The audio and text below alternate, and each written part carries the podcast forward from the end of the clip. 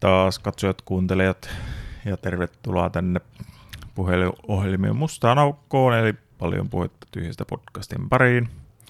Mä oon taas entisen tapaa Jouko. Joukon seurana Antti.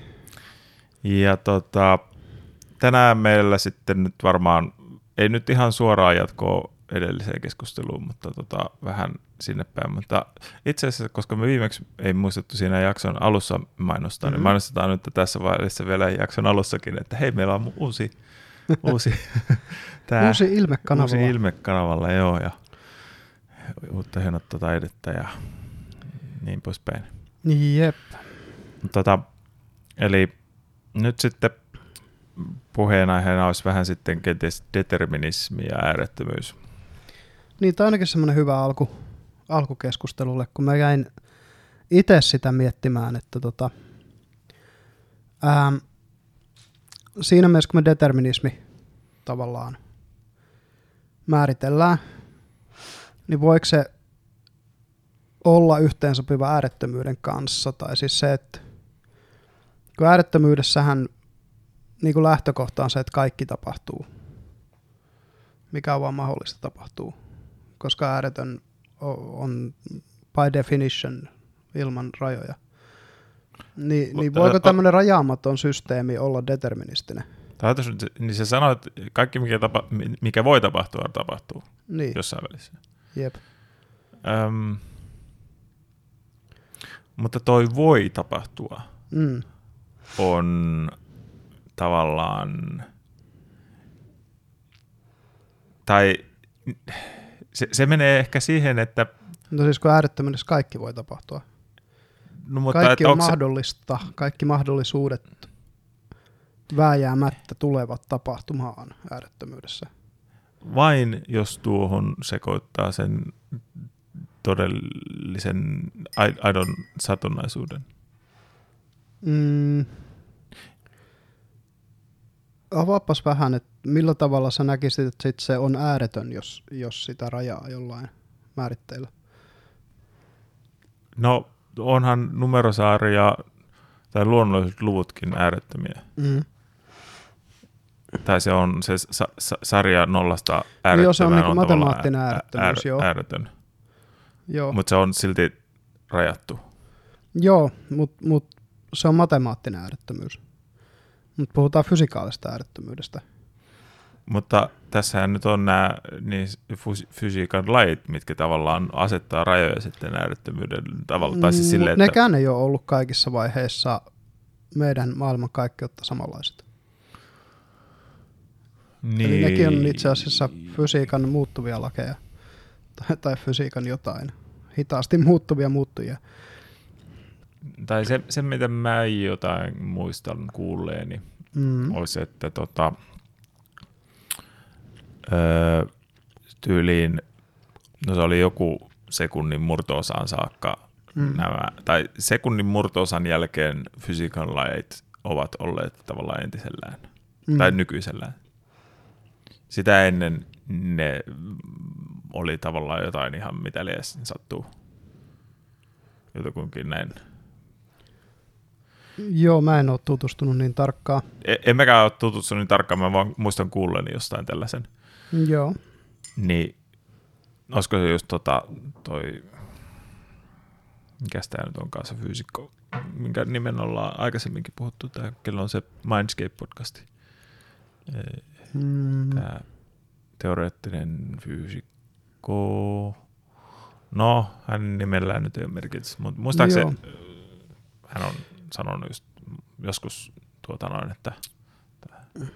mutta että Eli, eli tavallaan siis tietyssä määrissä voisi ajatella, että siinä välissä mm. On tai, ollut tai jotain siinä, muutakin, mutta tota... Tai, tai sanotaan mm. siinä se to, tavallaan ennustavuus, ennustat, ennustavat, ennustavuus, äh. Ennustettavuus. Ennustettavuus. Joo, Ennustettavuus ei ollut niin kuin, ää, tai tai meillä ei ole se, tai se on vähän niin kuin tavallaan, siinäkin on se sa- sama kuin se itse singulat, singulariteetti, singulariteetti, että meillä ei ole tavallaan niin kuin näkö, mitään tapaa nähdä tavallaan niin sanotusti toiselle puolelle. Mm.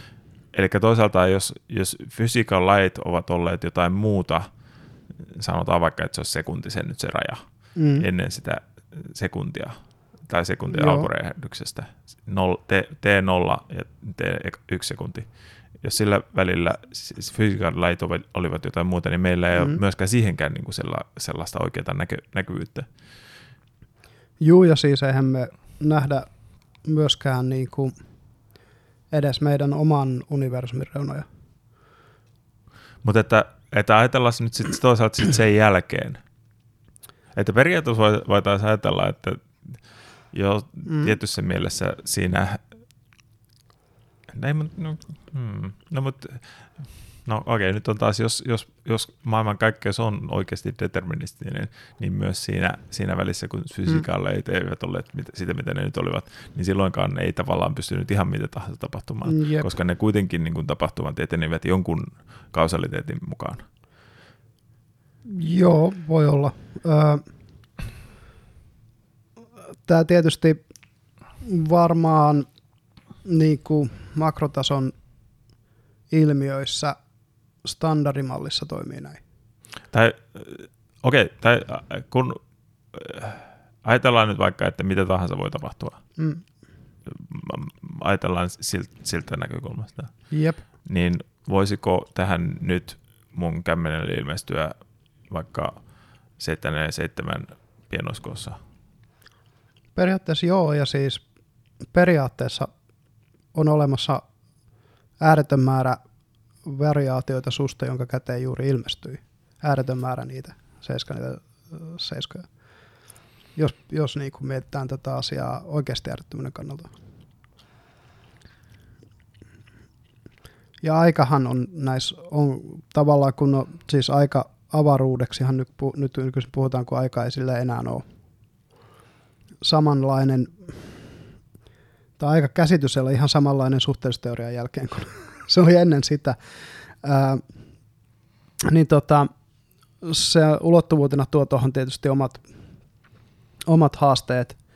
Ää, ja jos puhutaan ihan niin kuin yksittäisen ihmisen näkökulmasta, niin sitä meidän pitää tietysti tunnustaa, että on todennäköistä, että koska me ollaan äärellinen määrä aikaa elossa, niin, niin me, meidän äärettömyys ei ainakaan ole neliulotteista ihmisillä. Mm.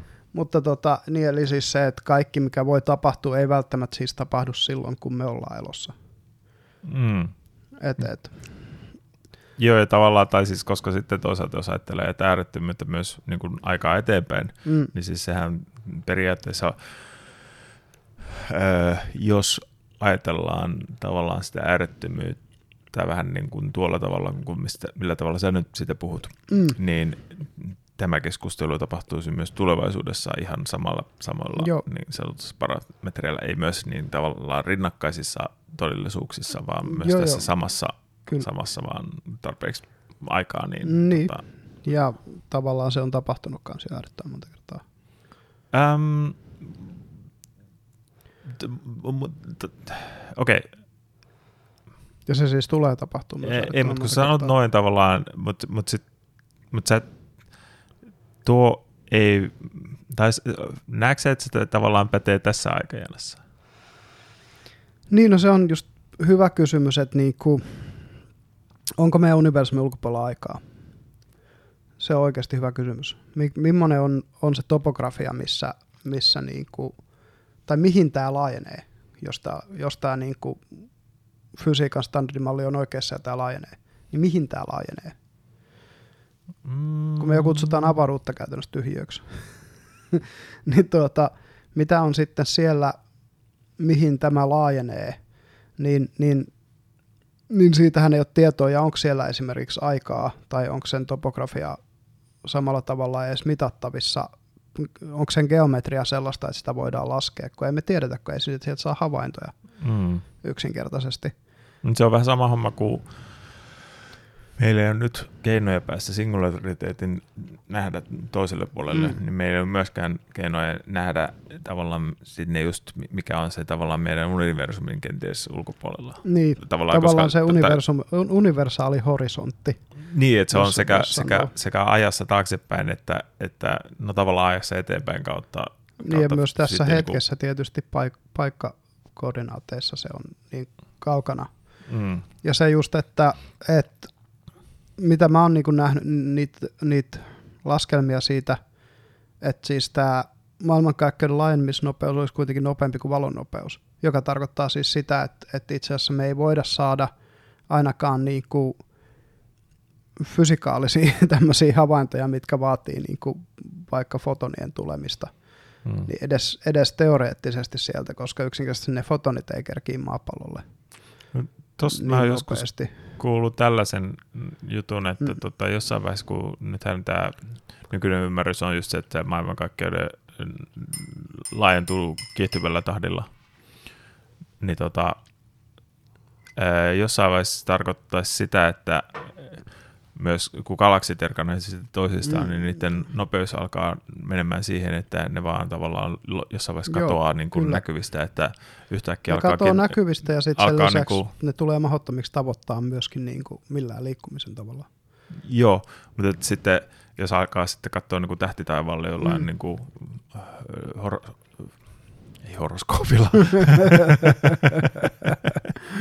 Teleskoopilla. Kyllä, se, kyllä, se, kyllä se horoskooppiakin saattaa muuttaa, jos se tähtiä häviää. Mutta tota. niin, teleskoopilla. Niin, niin. niin, tota, niin sitten jo tähdet käytännössä, ne mitkä mm. on näkyvissä, nehän on, ne on meidän niin lähellä, galaksista. Ne on niin, niin lähellä, että, niin, että, että ne, ne, ne koska, vielä toistaiseksi niin. Se galaksi, meidän galaksi ei tavallaan... Mm. Eikä meidän galaksigruppikaan itse asiassa, koska sehän on vaan menossa kohti toisiaan. Niin, mutta on ne muut galaksigrupit, niin, sieltä galaksiryhmät, tjup, tjup, tjup, mitkä vaan niinku häviää, että et niinku, et nythän me voidaan tarkkailla jollain teleskoopeilla esimerkiksi just jotain Andromedaa. Ja mm. sehän tulee pysymään, koska Andromeda, tästähän on tulossa yksi galaksi käytännössä. Joo, joo. Mutta sitten me voidaan myös katsoa sinne, oliko se pisin, mihin, mihin ihmiset on katsonut jotain siis tyyliin 400 miljoonaa vuotta vanhoja juttuja. Et ne on niinku, tai siis 400 miljoonaa vuotta ton niinku alkuräjähdyksen jälkeen olleita juttuja me on niinku pysty katsomaan. Hmm. Joka tarkoittaa sitten valonnopeudella sitä, että ne on jossain mitä 13 13,3 miljardin vuoden päästä jotain tällaista. Eikö se 13,7, mitä sen arvaillaan? Olisiko se nykyinen se lähempää 13,8 se, se Joo, mihin se on jotain tätä luokkaa. Joo. Joo. Joo. Et, ja tässä vaiheessa tietysti, kun luvut on näin isoja, niin sillä kertaluokallakin se on silleen, että no onko se nyt 3,7 vai 8 miljardia, niin ne. se, se, ei, se ei ihmiskunnan kannalta ole toistaiseksi, kun me ollaan tällaisia olentoja täällä yhdellä pikkupallolla, niin silleen merkityksestä. Mutta miksi mä toin tuo infiniteetti oli se just, että ihan siis teoreettisesti, ää, niin voidaanko me niinku, onko se, onko se mahdollista, että, että se infiniittijärjestelmä olisi myös deterministinen, niin että ne kaikki asiat, mitkä tapahtuu, sitten tapahtuisi jossain tietyssä järjestyksessä tai, tai, tai tota, niin, niin. Tai, okei, okay. ajatellaan nyt siltä kantilta, että ajatellaan äärettömyyttä mm. tavallaan niin kuin sillä um, hmm, miten se nyt sanoisi?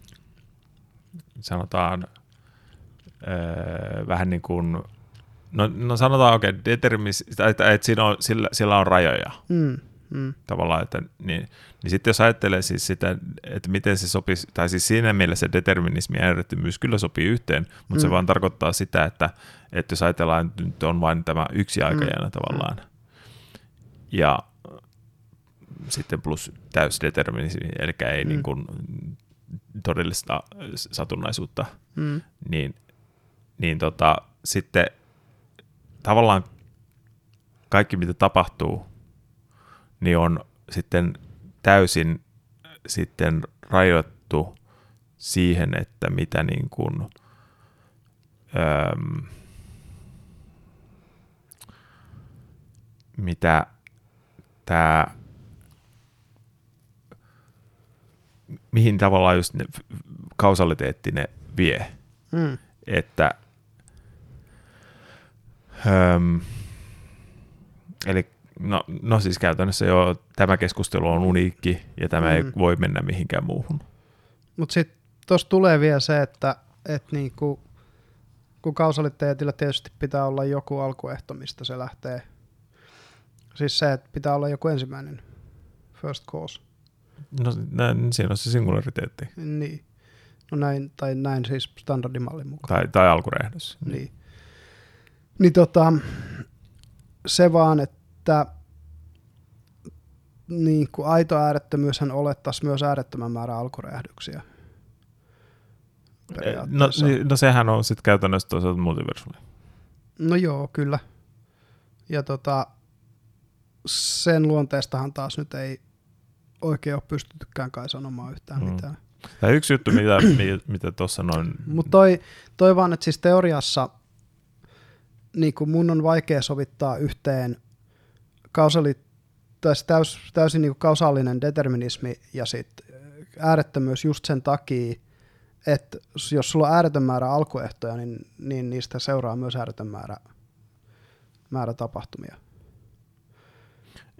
Ja, joo, mutta sitten öö, tämä ääretön määrä alkuehtoja. Mm. Tai no ensinnäkin, siis sehän on niin sanotusti kai siihen on tavallaan päädytty, tai, tai tämähän on tämä, mikä tämä nyt onkaan tämä, mä en muista mikä se onkaan, a fine tuning argument, mikä se olisi hienoa. Niin, uh, tai eikö tämä kutsuttu niin kuin antroposentriseksi argumentiksi, että koska ihmiset on täällä, niin sit niiden universumin lähtöoletusten piti olla sellaisia. Että me... Tai, tai yleensäkin, että universumi on olemassa, mm. niin niiden alkuparametrin piti olla tietynlaisia, että, että esimerkiksi maapallo on pystynyt syntymään ja mm. näin poispäin. Niin että t- tässä on ollut just sellainen, että että mitkä on sitten, mitä sitten mm. ihmiset käyttää niin kuin argumentteina sen puolesta on tavallaan sitä, että okei, okay, jos ne olisi ollut just vähänkään niin kuin erilaiset jotkut mm. parametrit, niin tämä laajeneminen, jos koskaan tapahtunut, vaan se olisi niin kuin palannut takaisin siihen, niin sitten se käytännössä, jos ajatellaan ääretön, mm. yhdistetään tuohon ääretön, niin sitten on se ääretön määrä niitä alkuräjähdyksiä, jotka on vaan niin kuin pup, ja heti palannut tavallaan mm. siihen, mm. siihen alkupisteeseen. Eli Joo, ei kyllä, ole lähtenyt niin kuin käyntiin. Eli on niin kuin tavallaan olemassa ää, alkuparametreja, mm. joista ei voi koskaan tulla toimivaa maailmankaikkeutta. Joo, mä oon kuullut tämän saman, saman ja tota, tosiaan se on se kosmologinen vakio, mistä puhutaan, että jos sen arvo ei sen, se oli jossain siis tyyliin niin kuin 20 desimaalissa heittoa, niin se riittää jo siihen, että ne maailmankaikkeudet on niin erinäköistä, niitä ei tunnista. Ja siis osa niistä on just tollaisia, osa niistä on sellaisia, että niihin ei muodostu materiaa, koska ne niin kiihtyvällä vauhdilla vaan, vaan niin mm. laajenee ja, ja muuta, että niin niitä on vaikka minkälaisia tollaisia.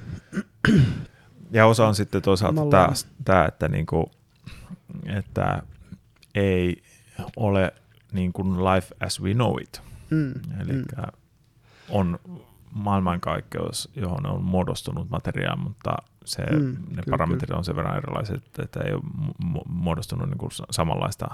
Että on, on tätä näin, mutta että sitten sit se on vaan just, että Eli no sitten mm. olisi vaan jo täysin erilainen maailmankaikkeus ja siellä voisi olla elämää, mutta sitten, että minkälaista se elämä se voisi olla ihan, mm. tos, ihan käsittämätöntä meille. Niin, tai ja no, siis on, on hyvin todennäköistä, että jos maailmankaikkeudessa on muuta älyllistä tai, tai edes välttämättä tarvitse olla älyllistä elämääkään ehkä, niin se, ne evolutiiviset paineet, mitkä ne on muodostanut, on niin erilaiset, että ne on todennäköisesti ihan samalla tavalla käsittämättömiä meille, mm. vaikka ne olisi tässä meidän universumissa. Mm.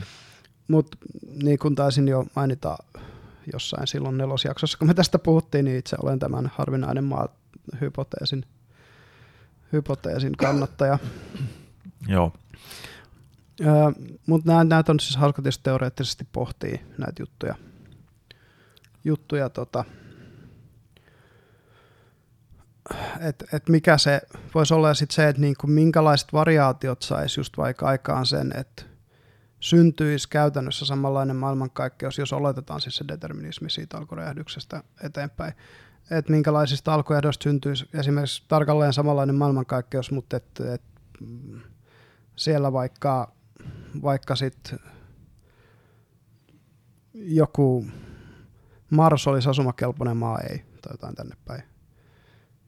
Et niinku suunnilleen tätä luokkaa. Siis mi- miten, miten niissä alkuajassa tapahtuvat ihan pienet muutokset vaikuttaa sitten niinku aika merkittävästikin tietysti pitkän, Mm. pitkän tämmöisen vaikutusketjun kautta siihen, että mikä, mikä on se, mihin se muotoutuu sitten lopulta. Tuossa on kaksi vaihtoehtoa tavallaan. Mm. Okei, yksi on se, että jos ajatellaan että just, että ei ole todellista satunnaisuutta, niin Mm. sittenhän siinä on sit se, että Mm. siinä alkuehdoissa pitäisi olla jotain hy- hyvin pieniä tota, muutoksia, koska että, että niin kuin, no käytännössä se varmaan vaikuttaisi jossain määrin, että auringon lämpö Niin, olisi toisella, toisella tavalla ja jotain, Siis jotain tällaista. näin. tähän kohtaan olisi vaan tullut sen verran enemmän materiaa, että auringosta olisi tullut pikkasen isompi. Ehkä, tai, tai mikä se nyt onkaan, tai, mutta kuitenkin, että on, on, Mm. on päätynyt sitten niin kuin, tota, tämä meren aurinko kuin toiselle. Tai sitten olisi nyt se, että on, on todellista satunnaisuutta, eli lähtökohdat no se olisi on tavallaan se. samat, mutta sitten siinä matkan varrella, kun ne kaikki hiukkaset ovat liikkuneet kohti tätä meidän Mm. ö, nykytilaa, niin siellä olisi tapahtunut tarpeeksi monta kertaa niitä ö, todella, toden, todellisia satunnaisuutta, eli käytännössä just kvanttiilmiöitä tai jotain, jotka niin on tullut, tämä partikkeli on menossa tuohon suuntaan, niin se tapahtuu kvanttiilmiö ja se lähteekin kimmoa- kimpoa mm. niin kuin ihan toiseen suuntaan, ja sitä kautta niin kuin sitten päädyttäisiin sitten siihen lopputulokseen. Joo. Joo, tosiaan. Ja siis kyllähän niinku determinismilla teoriana on hirveä määrä selitysvoimaa. Se on ihan selvä. Siis se, että, että voidaan niinku, just nämä perinteiset niinku biljardipöytä. Mm. Sehän on niinku laskettavissa. mm. Että, että pystyt tietämään, että millä voimalla mihin kohtaan valkoista palloa pitää lyödä, että saat vaikka kaikki pussitettua pöydältä. Joo, tai tota, öö, niin kuin, sanotaan tietokonesimulaationa joo, mutta käytännössä niin tota, Muuttujia on tietysti. niin ihan vaan se, että, että me ei pystytä tai no, san, no eh, miten, ehkä, sanotaan ehkä jossain tulevaisuudessa kenties meillä voisi olla niin hyvä konenäkö, että se pystyisi mittaamaan kaikki ne biljardi sen pöydän epätasaisuudet ja Mm. jokaisen pystyisi niistä huomioimaan joo. niin kuin sit siinä. Mutta sitten toisaalta ne laidat, niiden kimmoisuutta, Joo, kaikki. niin sitten se, siinä pitäisi olla joku, millä se tökki sen sinne ja Mm, sitten pystyisi päättelemään tai jotenkin, että koska sitähän ei pysty siitä pelkästään niin kuin siitä, mm, kun on pehmeitä ne Niin, reunat, kyllä. niin, että ei pysty sitä kimmoisuutta niin kuin vaan, vaan silmämääräisesti tai konenäöllä, että se pitäisi jotenkin niin kuin, niin, no se, mutta Tietysti- et, tietysti jos materiaalista ominaisuudet tunnetaan täysin, niin sitten voi olla laskettavissakin, mutta joo. Mutta toi, toi tosiaan, ja siis Mut tästä tulee tässä- mieleen se Rick and Mortin se True Level, muistaakseni tämän, Äh, mikäs siinä oli? et, siis tää, että kun Rick oli tekemässä tai kun Morty oli tekemässä sitä hyllyä, ja se mittasi vatupassilla sitä ja silleen, että, että this is level, tää on, niinku, tää on nyt tasainen, ja sitten Rick tulee siihen silleen, että jos sä luulet noilla apinan silmillä ja tuolla primitiivisellä työkalulla tietävästi mikä on tasasta, niin sitten se tekee sen sellaisen niinku täysin true level tasaisen tason siihen ja sitten Morty menee siihen seisoo silleen, ahaa, tää on parasta ikinä. Että tämmöisessä, tässä, tässä, tässä on silleen niin kuin huippualasta, kun se menee pois siitä, niin se on silleen, everything is crooked, existence is pain. No, mä en tuota muista. se oli musta hyvä kohtaus, vaan se on jäänyt mieleen, se on siinä Mortis Mindblowerissa. Okay. Mutta joo, tota, niin, mut toi just, että et niinku biljardipöydästä ei tosiaan saa tasasta ja se, että niinku, mm, edes ne hyvälaatuiset jotkut snooker-kilpailupöydät, niin, niin eihän nekään niinku, siis niissäkin on pientä, Mm. totta kai pientä vaihtelua, sen, kun mä jotain niitä snookerin kisoja joskus nuorempana katsellut, niin se huolto, mitä ne tekee, kun ihan jatkuvastihan siellä tyypillä on se Mm. pieni harja, millä se käy pyyhkii sieltä juttuja pois Mutta tota, toisaalta tuolla kyllä no, tämmöisellä kaikilla, kaiken mm. maailman mittaamisella, niin kyllä niin kuin tässäkin todellisuudessa niin kuin mm. joku tekoälyn avulla pystyisi päästä aika hyvään mm. tarkkuuteen, tai siis sellainen niin kuin johonkin, mm. niin kuin, että 99, jotain prosenttia. Niin kuin, joo, joo, niin kuin, siis... että, mutta että sitten, sitten vaan on niitä hyvin pieniä sitten mahdollisuuksia, sitten, mitä ei pystyisi niin kuin vaan, vaan ei taas päästä sitten niin kuin mittaustekniikan sun muun keinoin mm mm. niin kuin tarpeeksi tarkalle, että pystyisi niin kuin kaiken huomioimaan, että päästäisiin, niin kuin, että sitä pystyisi, että se olisi yhtä kuin deterministinen tavallaan siinä mielessä. Niin, tai siis se, että onhan se, mutta jos, jos, jos vaikka nyt oletetaan, että piilodipallut liikkuu deterministisesti, niin onhan se deterministinen, mutta se, että siinä tosiaan niiden muuttujien huomioon ottaminen, niin kuin sen pöydän pienet epätasaisuudet, mm. on tosiaan aika mm. hankalaa. Että tota. Ja se on just jännä, tota, kun katsoo, nämä, nämä tämmöiset just precision-lajit, niin kuin snooker tai joku golfi, niin se työ, mikä siihen menee, että ne tekee niistä kuitenkin niin kuin mahdollisimman sileitä ja tasaisia niistä viheriöistä ja niistä tota, snookerpöydistä ja muusta, niin onhan se jo nyt niin kuin, että kyllähän siinä niin kuin ihan sikana nähdään vaivaa tosiaan. Mm, mm. No Mutta se, se on toisaalta, koska sitten se, se halutaan tehdä pelikenttä no, tasaiseksi. Niin, ja se, se on... halutaan, että nimenomaan, että se on taitokysymys, että kuka voittaa. Että mitä mm. vähemmän tuuria, niin sen parempi. Joo. Sehän oli, tota, en tiedä muistatko, ja mä en muista mikä mm. MM-kisat ne oli jääkiekossa, mutta mm. tota, siellä oli silloin, se oli, no se oli joku, olisiko, mä en muista mikä ei se Hartwall, olisiko se voinut olla Hartwall Arena e, e, eka kertaa järjestetty tai jotain tällaista. Mm. Ja sitten sit se oli Suomi vastaan joku Mikeli ja tota, se oli niinku kiekko meni tota laitaa pitkin Joo. ja siellä olikin joku nypylä. Joo. Niin se singahti tota, sieltä yhtäkkiä ja sitten vastustaja sai tehty sen seurauksena maalin. Okei, okay, en ole tota Tota niin, en muista siis. Joo, niin sitten siellä oli sellainen, että tavallaan, että okei, joo, että no suomalaiset vaan oli pakko vähän hyväksyä, koska jo meidän järjestämät pelit ja tolleen noin, että no se nyt tuli niinku niin, tämmöinen moka. Tuommoisia flukkeja voi sattua periaatteessa siis kelle tahansa. Joo, mutta että jos olisi ollut toisinpäin, niin sittenhän se olisi ollut tietenkin, mm. niinku, että nyt, nyt se pystyttiin hy- hyväksymään tolleen, okei, okay, no, my bad, että joo. Ja, mutta että että tässä on just tavallaan siis just se, että minkä takia urheilussa, jos mm. halutaan niin kuin se tasainen pelikenttä, sitten, että niin kuin, ei Joo, just siellä huippuurheilun puolella. Se on hauska, kun niin kuin on jotain videoita futiksesta tämmöisistä just, just jostain niin kuin matalan sarjan peleistä, koska mikä näin jonkun, olisiko se jostain Vietnamin liigasta tai jostain, just se, että, sillä, että siellä pelataan futista ruohokentällä, mutta se, että pidäpä se kunnossa, kun siellä sataa tyyliin kuukauden mm, putkeen. Mm. niin tota, sitten kun on sellaista mutavelliä ja joku pistää pallon kaunis sijoitus ja maalivahti ohitettu ja puolustus ohitettu ja muuta, mutta sitten se jää siihen mutaan kiinni ennen sitä maaliviivaa. on vähän sellainen... Öö, tai tuossa itse asiassa muuten tällä kertaa. järjestäjän puolesta tasainen mm. pelikenttä, mm. mutta itse kilpailijathan tosiaan pyrkivät hakemaan etua kaikilla mm. mahdollisilla Kyllä. tavoin että tämä viime pari vuotta sitten, kun se nyt oli, kun tämä, mm. se joku maraton tyyppi niillä kengurukengillä juoksi niin kuin alle kahteen tuntiin sen just täydellisessä olosuhteissa niin kuin sitten maratonin. Niin, Kengurukengi. No nehän oli jo sellaiset jotenkin... Niin jotenkin kuin, kimmoset, millä päät niin pidempiä askelia vai? Joo, joo, joo. Okei. Okay. Joo.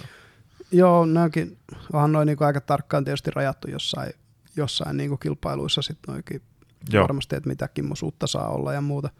Mutta joo, tosiaan se on jännä ja tästäkin tämä vähän menee sivuraiteille, mutta kun on puhuttu näistä sääntöpohjaisista järjestelmistä ja just se, että miten niin kuin ihmiset pyrkii niitä sääntöjä järjestäen niin kuin löytää sieltä ne porsaareja ja käyttää mm. niitä hyväksi, kun aikanaan jääkiekossa oli ihan yleistä, että jos maalivahti vedettiin pois maalista, niin sitten se vaikka jätti niin kuin mailan siihen maalin suulle tai jotain tällaista. Sitten siitä piti tehdä sääntö erikseen. Mm. Tai se oli vielä niin, kuin niin että sitä ei kukaan tehnyt aikaisemmin ennen kuin yksi maalivahti keksi tehdä sen, jonka jälkeen totta kai kaikki muutkin maalivahdit teki sen, mutta se oli nimenomaan just se, ja sitten nykyisin jääkiekossa on sääntö, että siinä ei niinku, jääkiekko maalivahti, jos vedetään pois, se ei saa jättää mitään varusteita ja se ei myöskään saa modifioida sitä jäänpintaa millään tavalla, koska sitten jotkut rupes luistelemaan niin edestakaisin, sitten tuli sellainen pieniä kasoja lunta siihen ja ka- kaikkea taas niin on yritetty, yritetty tota, kautta historian näissä hommissa. Ja sen takia just vaikka jos katsoo niin kuin virallisia sääntöjä melkein mistä tahansa urheilulajista, ne on ihan sika niin monimutkaiset ja semmoiset kunnon lakitekstiä, koska ne on pakko olla, kun heti jos siellä on porsaareikä, niin joku yrittää käyttää. Samahan yes. oli lentopuvut jossain mäkihypyssä, jossain vaiheessa oli pakko ne puvutkin Sitten sit vaan niin kuin standardoida, kun porukka rupesi pomppia sinne tasaiselle asti. Kun... Ja sitten, sitten kun tota, on kuitenkin rahasta kyse. Niin, isoista että, rahoista. Että tota, selle jossain amatöörikentillä, niin ei varmaan hirveästi mm. tota, jengi jaksa välittää, jos tota, joku nyt jättää sen mailan sinne. Et, niin, no siis käytännössä varmaan joku vastustajan pelaaja käy sen suunnilleen heittämässä sieltä niin. pois sitten. Siitä voi tulla pahimmillaan ehkä tappelu tai jotain, mutta että, sitten niin kuin ei tule sellaista, että nyt pilasitte vielä elämää, että jäi vittu mm. M-pokaali pokkaamatta. Joo, ja sitten tuli mieleen tuosta vielä sääntöjen kiertämistä se, mehän puhuttiin siitä, tai ainakin sivuttiin sitä asiaa siinä simulaatiojaksossa, että just miten häkätä tätä fyysistä mm. todellisuutta. Sekin on ihan mun mielestä mielenkiintoinen ajatus. Ja tota, tietysti onhan näitä biohakkereita ja muita, jotka sitten häkkää ihmisyyttä ja mm. ihmisiä, mutta... No siis se on, se on typerä termi tavallaan siinä mielessä, kun se ei ole oikeasti sellaista häkkäämistä niin kuin mm. siinä mielessä, että Öö, Ei ainakaan vielä. niin, kun...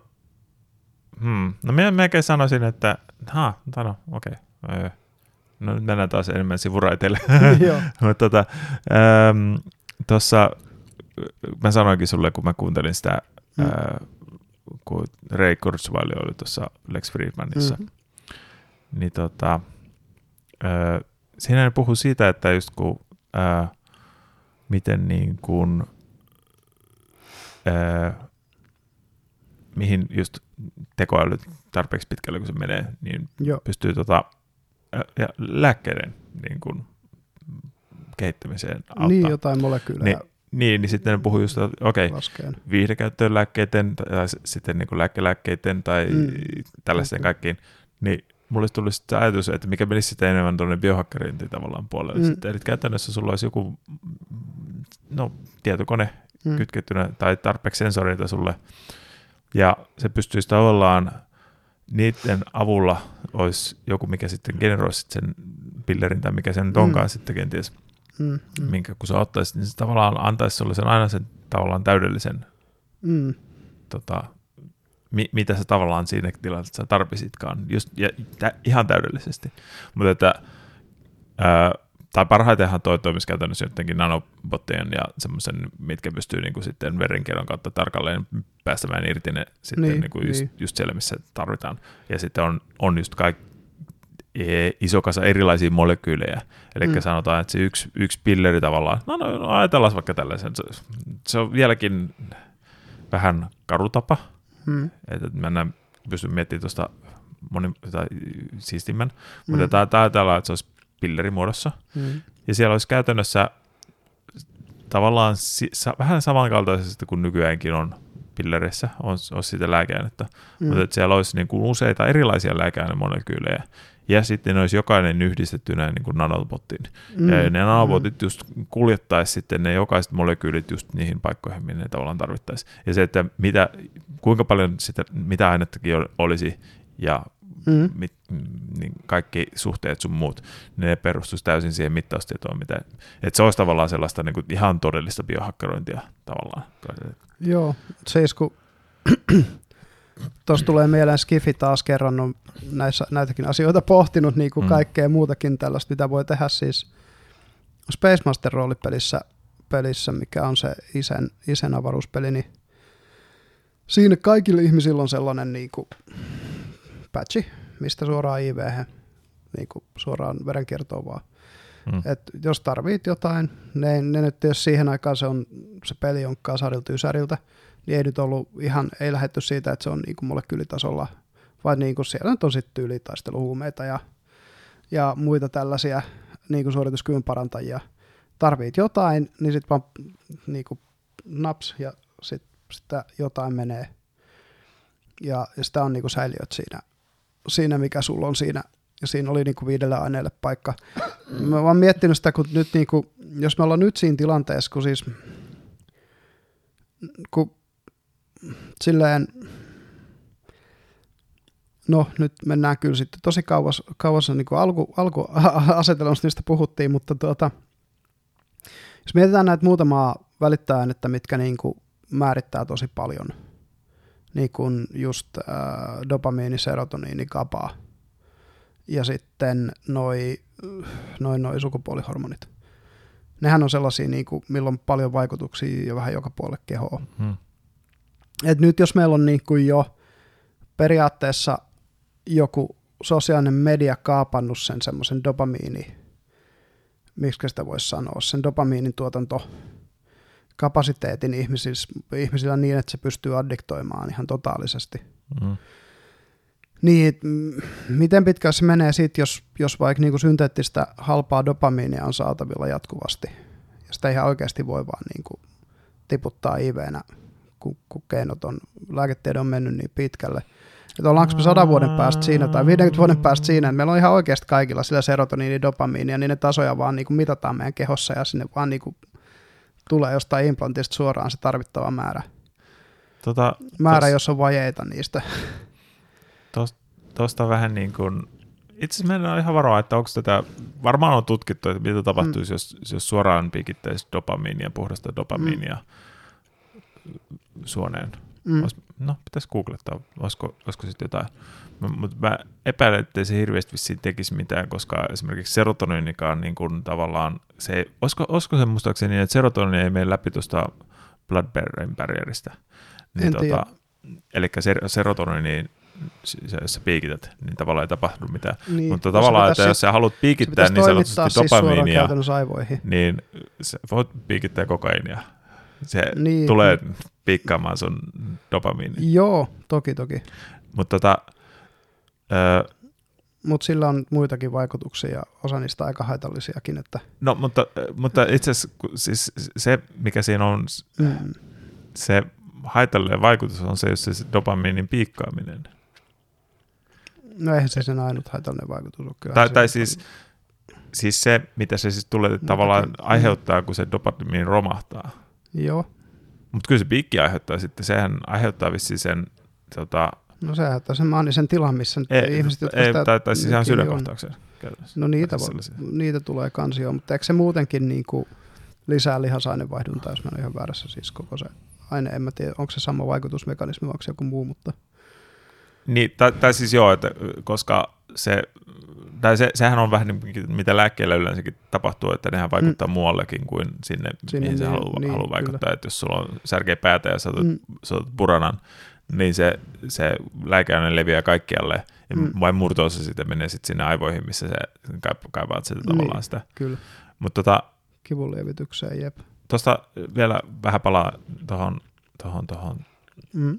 e, biohakkerointiin, niin tavallaan kun ajattelee, niin itse asiassa lääkkeethän on jo alkeellinen tapa biohakkeroida. Niin, koska meillä, siis... meidän keholla on se tietty tapa tavallaan toimia. Mm. Ja sanotaan 10 000 vuotta sitten, okei, silloinkin oli jo ö, lääkekasveja, mitkä, mm. mitä tunnettiin, mutta että ne otettiin kuitenkin niin kuin siis sille, ö, tavallaan niin kuin, niistä ei ollut ekstraktoitu just sitä, niin, niitä tiettyjä kyllä, molekyylejä, kyllä. vaan että se on niin kuin koko kokonaisuus. Jep. Niin, niin tota, ja, sitten meidän kroppa tavallaan toimii just sillä tietyllä tavalla, ja tota, öö, no esimerkiksi se päänsärky, mm. mikä meille tulee, mm. niin se on reaktio johonkin. Mm. Ja me tavallaan halutaan sitten toisaalta hakkeroida se pois. Mm. Ja sen takia me otetaan sitten se purana. Niin, tai siis päästä siitä akuutista vaivasta, eli kivusta eroon. Mm. Kyllä.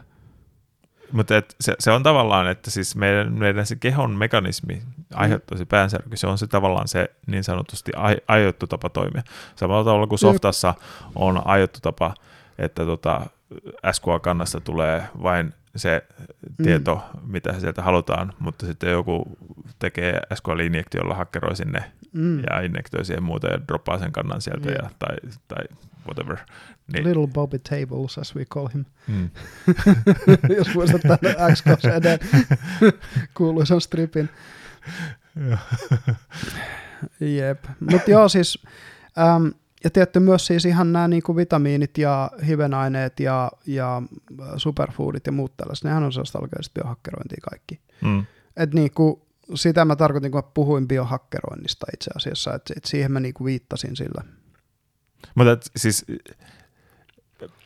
mutta se on hyvin kaukana jo mm. siitä, mikä olisi just, mikä oli tuo mun kuva mm. siitä, mikä olisi tavallaan jo niin sanotusti oikeaa.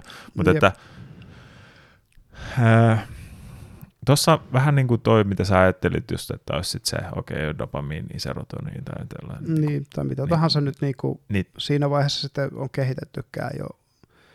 Joku, niin, nythän on jo ensimmäisiä käsittääkseni niin kuin AI-avusteisia proteiini suunniteltu, proteiineja suunniteltu jotenkin. Onko se on mallinnettu? Et ne on niin monimutkaisia mallintaa, niitä olisi pystynyt mallintaa, jos, Itse asiassa tota, jos mä sanoisin, että toi muuten olisi tavallaan köyhille tarkoitettu versio. Siis joku designer. Eli, eli tollainen, että okei, nyt, nyt tarvii vähän mm. serotoniinia, niin painapa tuosta nappia. Tavallaan, että, mm. että pitää saada mieltä ko- kohennettua tai jotain tällaista. Mm-hmm. Että se on sellainen niin kuin, ee,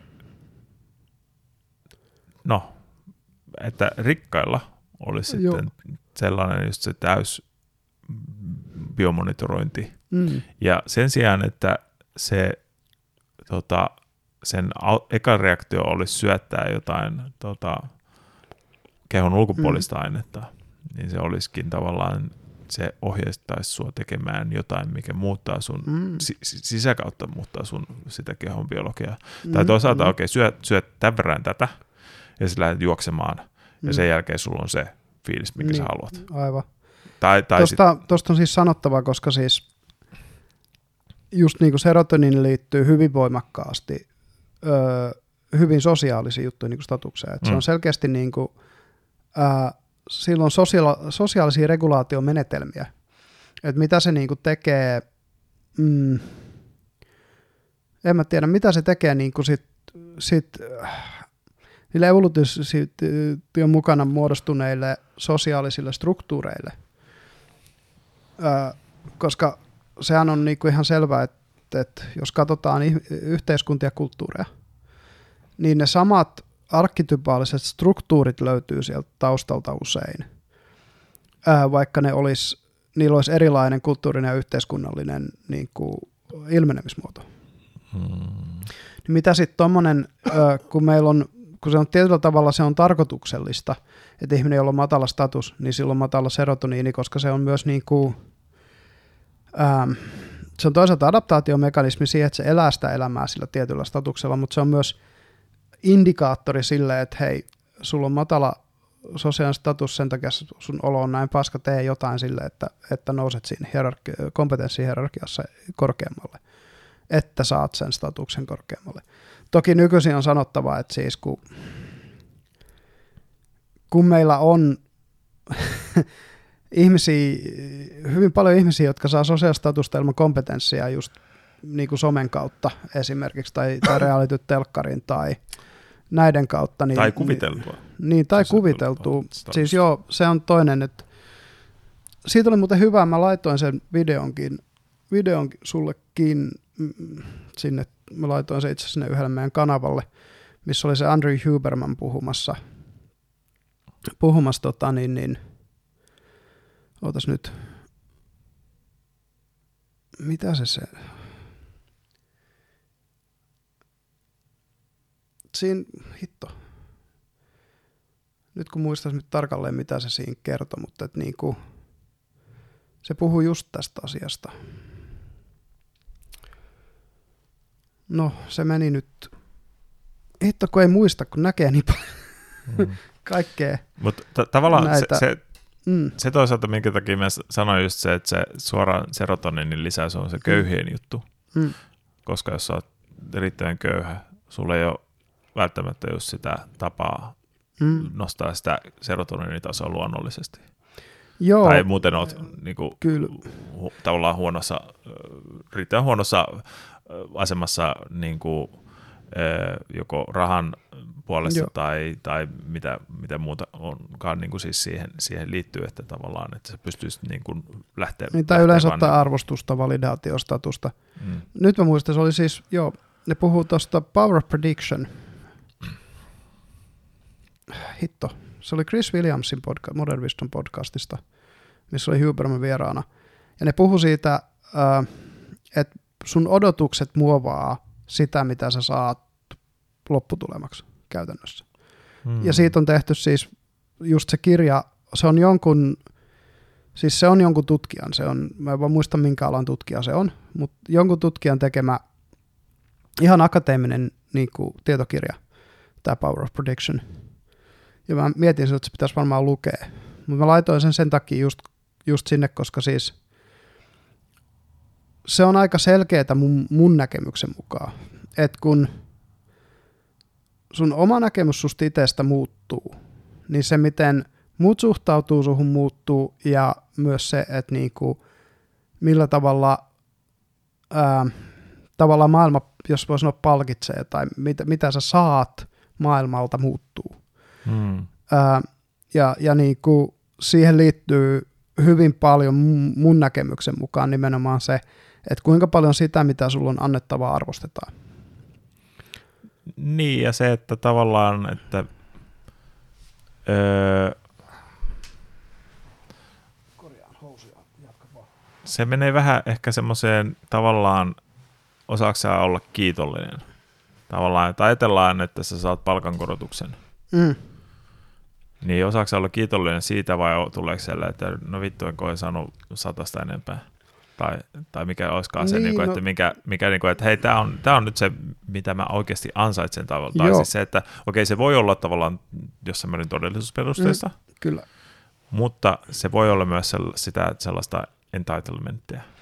Mutta myös pitää, joo siis tässä tulee just pari asiaa, mutta siis yksi on se että tietysti, että periaatteessa et tiedä sun omaa arvoa, niin kun sä mittaat sen maailmaa vasten. Mm. Ää, ainoastaan se feedback, mikä sieltä tulee, voi kertoa sulle, että et kuinka paljon sillä sun työllä ja sun tiedolla ja kaiken sillä, mitä sä voit jakaa, niin on arvoa. Ihan siitä, että et niinku, ottaako ihmiset sen vastaan käytännössä. Niin, ja se, sä voit olla niin kuin, kans ihan todella tyytyväinen niin kuin, tavallaan Mm. sillä, että sä vaan teet niin kuin, jotain duunia, Jep. tota, se sanotaan vaikka pari tonnia alle markkinahinnan, Mm. jos sä et vaan No siis, tavallaan, riippuen siitä myös tietysti, että paljon sulla on paineita, paljon sulla on vastuuta. ei, ei mutta siis sanotaan, että se, se niin kuin, Mm. tavallaan sun paineet ja vastuut olisi ihan samat siinä toisessa Mm, mm. duunissa, jos sä vaan vaihtaisit paikkaa, mutta jos et sä tavallaan tiedä sitä, Mm. sitä että sä oot tavallaan tällaisessa palkkakuopassa, Niin. ja sä vaan nautit sitä, sitä mitä sä teet, ja sä oot Mm, tällä mm. tavalla automaat. No taas, Joo. taas ignorance is bliss, vähän niin kuin tämä, että, tota, että ja sitten toisaaltahan on sit myös tämä, että okei, ö, sitten myös toisaalta siis ihan se mm, ympäristö, missä sä tätä teet on, Mm. että sanotaan se, että ö, Suomessa sä olisit vaikka joku ö, sairaalan ylilääkäri Mm. ja tota, saisit jotain vaikka viiden tonnin kuukausipalkkaa, niin se olisi niin kuin, että sehän olisi, Se olisi ihan totaalinen palkkakuoppa, joo. joo, mutta jossain Afrikan maassa, niin se voisi olla ihan niin kuin huippupalkka, ja luultavasti olisikin, mm. Kyllä. että, että, tota, että Suomessa sä se, se, ylilääkärinä tuolla palkalla sä olisit, että voi vittu mitä paskaa, että mitä vittu, mi, mitä nämä maksaa mulle tällaista Mm, mm, paskaa, mm. ja toisaalta se olisi kyllä niin kuin, heti lähtisit kävelemään, Niin, mutta, siis, niin. mutta käytännössä, mutta sitten taas sit siellä Afrikassa, niin se olisi niin kuin, hö, hö, hö, minä olen tällainen niin kuin tämä Mm, mm, kukkulan kuningas. Mm. Joo, se on se, tosiaan, että se ei ole siitä niin kuin absoluuttisesta vauraudesta kiinni, vaan se on relatiivisesta vauraudesta kiinni. Joo. Ja se useasti tuleekin ihmisille, kun ne rupeaa, niin rupeaa tulot nousee paljon. Et alkuun ne, kun ne vertaa itteensä muihin suunnilleen samalla tasolla oleviin, niin jos yhtäkkiä vaikka jonkun yritys, yritys räjähtää kasvuyritykseksi. Ja sitten kun se katsoo että se muihin vastaavan, vastaaviin pk-yrittäjiin, johan se niitä huomattavasti vauraampi. Mutta sitten kun yhtäkkiä se yhtiö kasvaakin sinne yli 500 työntekijää, se rupeaa painimaan siellä niinku isompien firmojen kanssa. Sitten se rupeaa katsoa niitä tuhannen ihmisen firmoja. Mm. Ja niiden vaura- va- vaurautta ja varallisuutta ja asiakasmääriä ja muuta, niin yhtäkkiä niin kuin se onkin siinä porukassa se pieni kala siellä uudessa isommassa altaassa. Et, et toi on, ja siis samahan se on melkein, just kun puhutaan vaikka urheilijoista, kun ne siirtyy ammattilaisliigoihin. Mm. Et, et, jos siirryt Suomen, Suomen jääkiekkoliigasta NHL, niin onhan se ihan, ihan siis oot, se, että sä oot ollut täällä, täällä niin kuin paras, ei välttämättä ollenkaan korreloi siihen, että sä olisit siellä sitten mm. millään tavalla hyvä. Hyvä, jos mahut top 100. Niin, hyvä, jos mahut, mahut koko panoa. Mm. Joo, no, täältä Suomesta ei ole lähtenyt. Mitä siellä on? Selänne on varmaan Selänne kuuluisin. On, se on, Selänne on se, joka niinku pystyy kaikkein tekemään tai menestyksekkään im, im, ja pääs, päässyt sinne, että on ollut silloin aikanaan. Se oli just niin Esa, Esa niin Tikkanen Jari Kurri silloin Joo, mutta että voisi sanoa, että oli silloin aikanaan niin tota, varmaan niin kuin top 10 NHL-pelaajissa. Joo, ja siis se, että niin kuin, ää, Selänne on, no silloin vieläkin se, se ruukieiden maaliennätys, jota ei varmaan koskaan tulla rikkoa 76 maalia ah, ekalla jo. kaudella. Et se oli ihan, mutta Selänne oli ihan poikkeuksellinen. Joo. Ja sen ruukiekausi oli, oliko se vasta 23 vai 4 vuotiaana, että se oli aika myöhään kun Joo. monet nykyisin aloittaa, aloittaa, niin ne on 20 nämä huippupelaajat. Mutta sitten jos ajattelee, mm. Saku Koivu esimerkiksi, mm. sehän oli kanssa niissä samoissa MMissä 95 Joo, pelasi. Ja... paitsi että eihän Selänne siellä pelasi, se oli jo NRissä silloin. A, a, ei, ei, ei. Selänne, Selänteen eka kausi oli 92 muistaakseni. Mutta ei se tullut sitten vai MM? No kyllähän se oli siellä pelaamassa, niin hän suuri osa NHL-pelaajista pelaa ah, okei, okay. no, no, no, se, se ei ole, no, okei okay, joo, se ei ole niin merkitystä Mut siis siitä, tavallaan. Siitä mutta 95 että... joukkueesta, niin sieltähän nousi niinku kourallinen tyyppejä. Joo, ja yksi, yksi niistä oli Saku Koivu, mutta tota, ja sitähän pidettiin niinku sillä, sen Suomen maajoukkueessa niinku huippuna. Että niin, et sitä, sitä, se menee mallottamaan niin kuin Jenkkilän Mutta se ei mun mielestä koskaan niin kuin, tavallaan...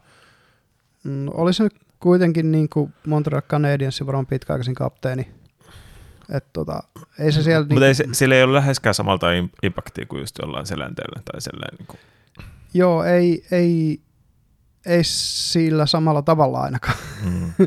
Sen impakti oli enemmän siinä johtajuudessa ja muussa sellaisessa, mitä se siihen toi.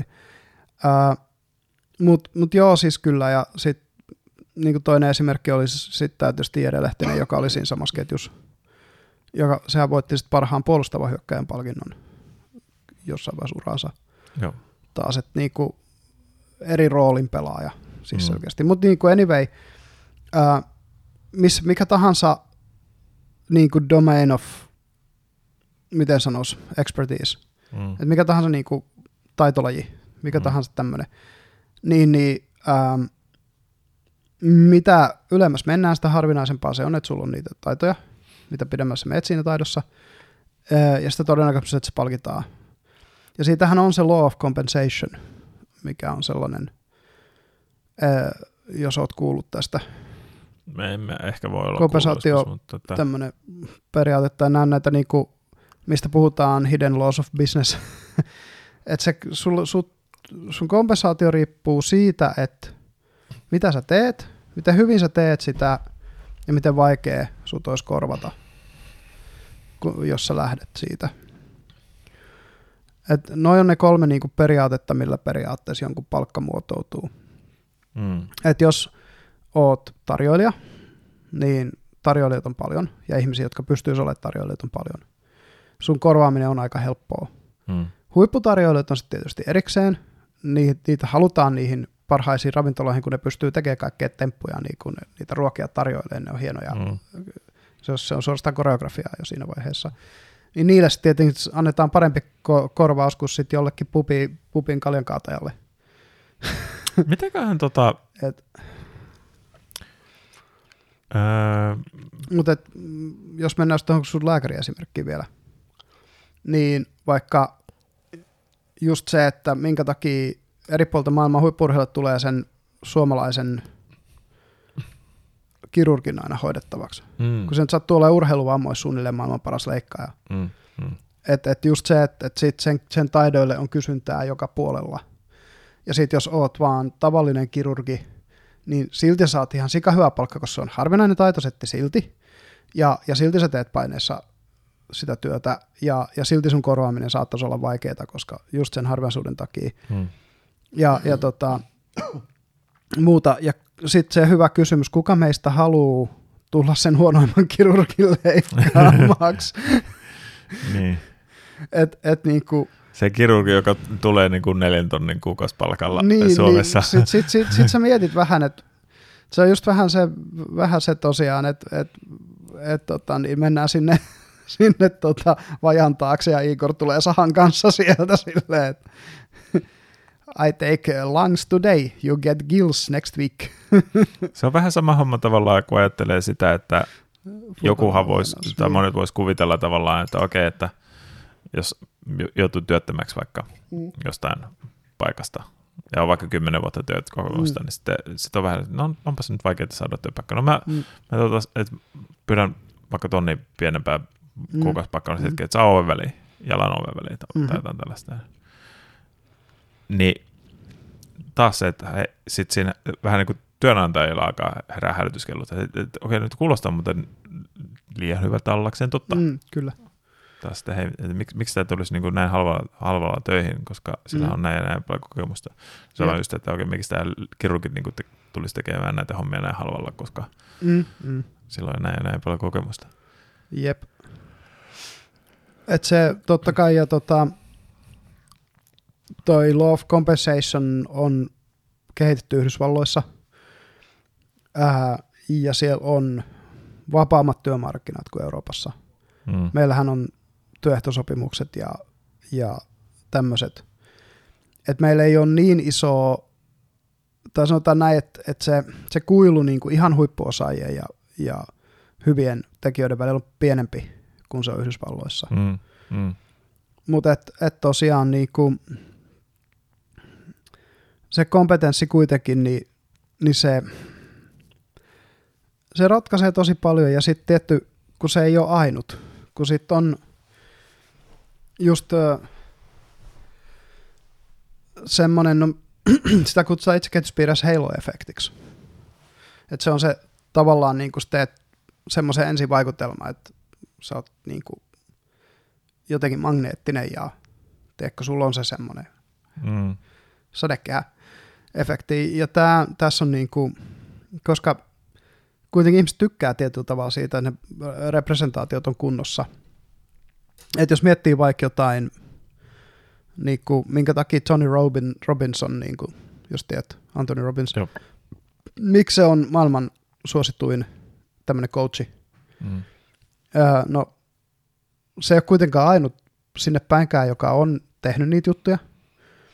Ja se on iso liuta tyyppejä, jotka on tullut ennen sitä, jolta se on oppinut. Mm. Jotka ei kukaan, me ei edes tunneta niiden nimiä, niiden, jotka on Tony Robbinsia coachannut.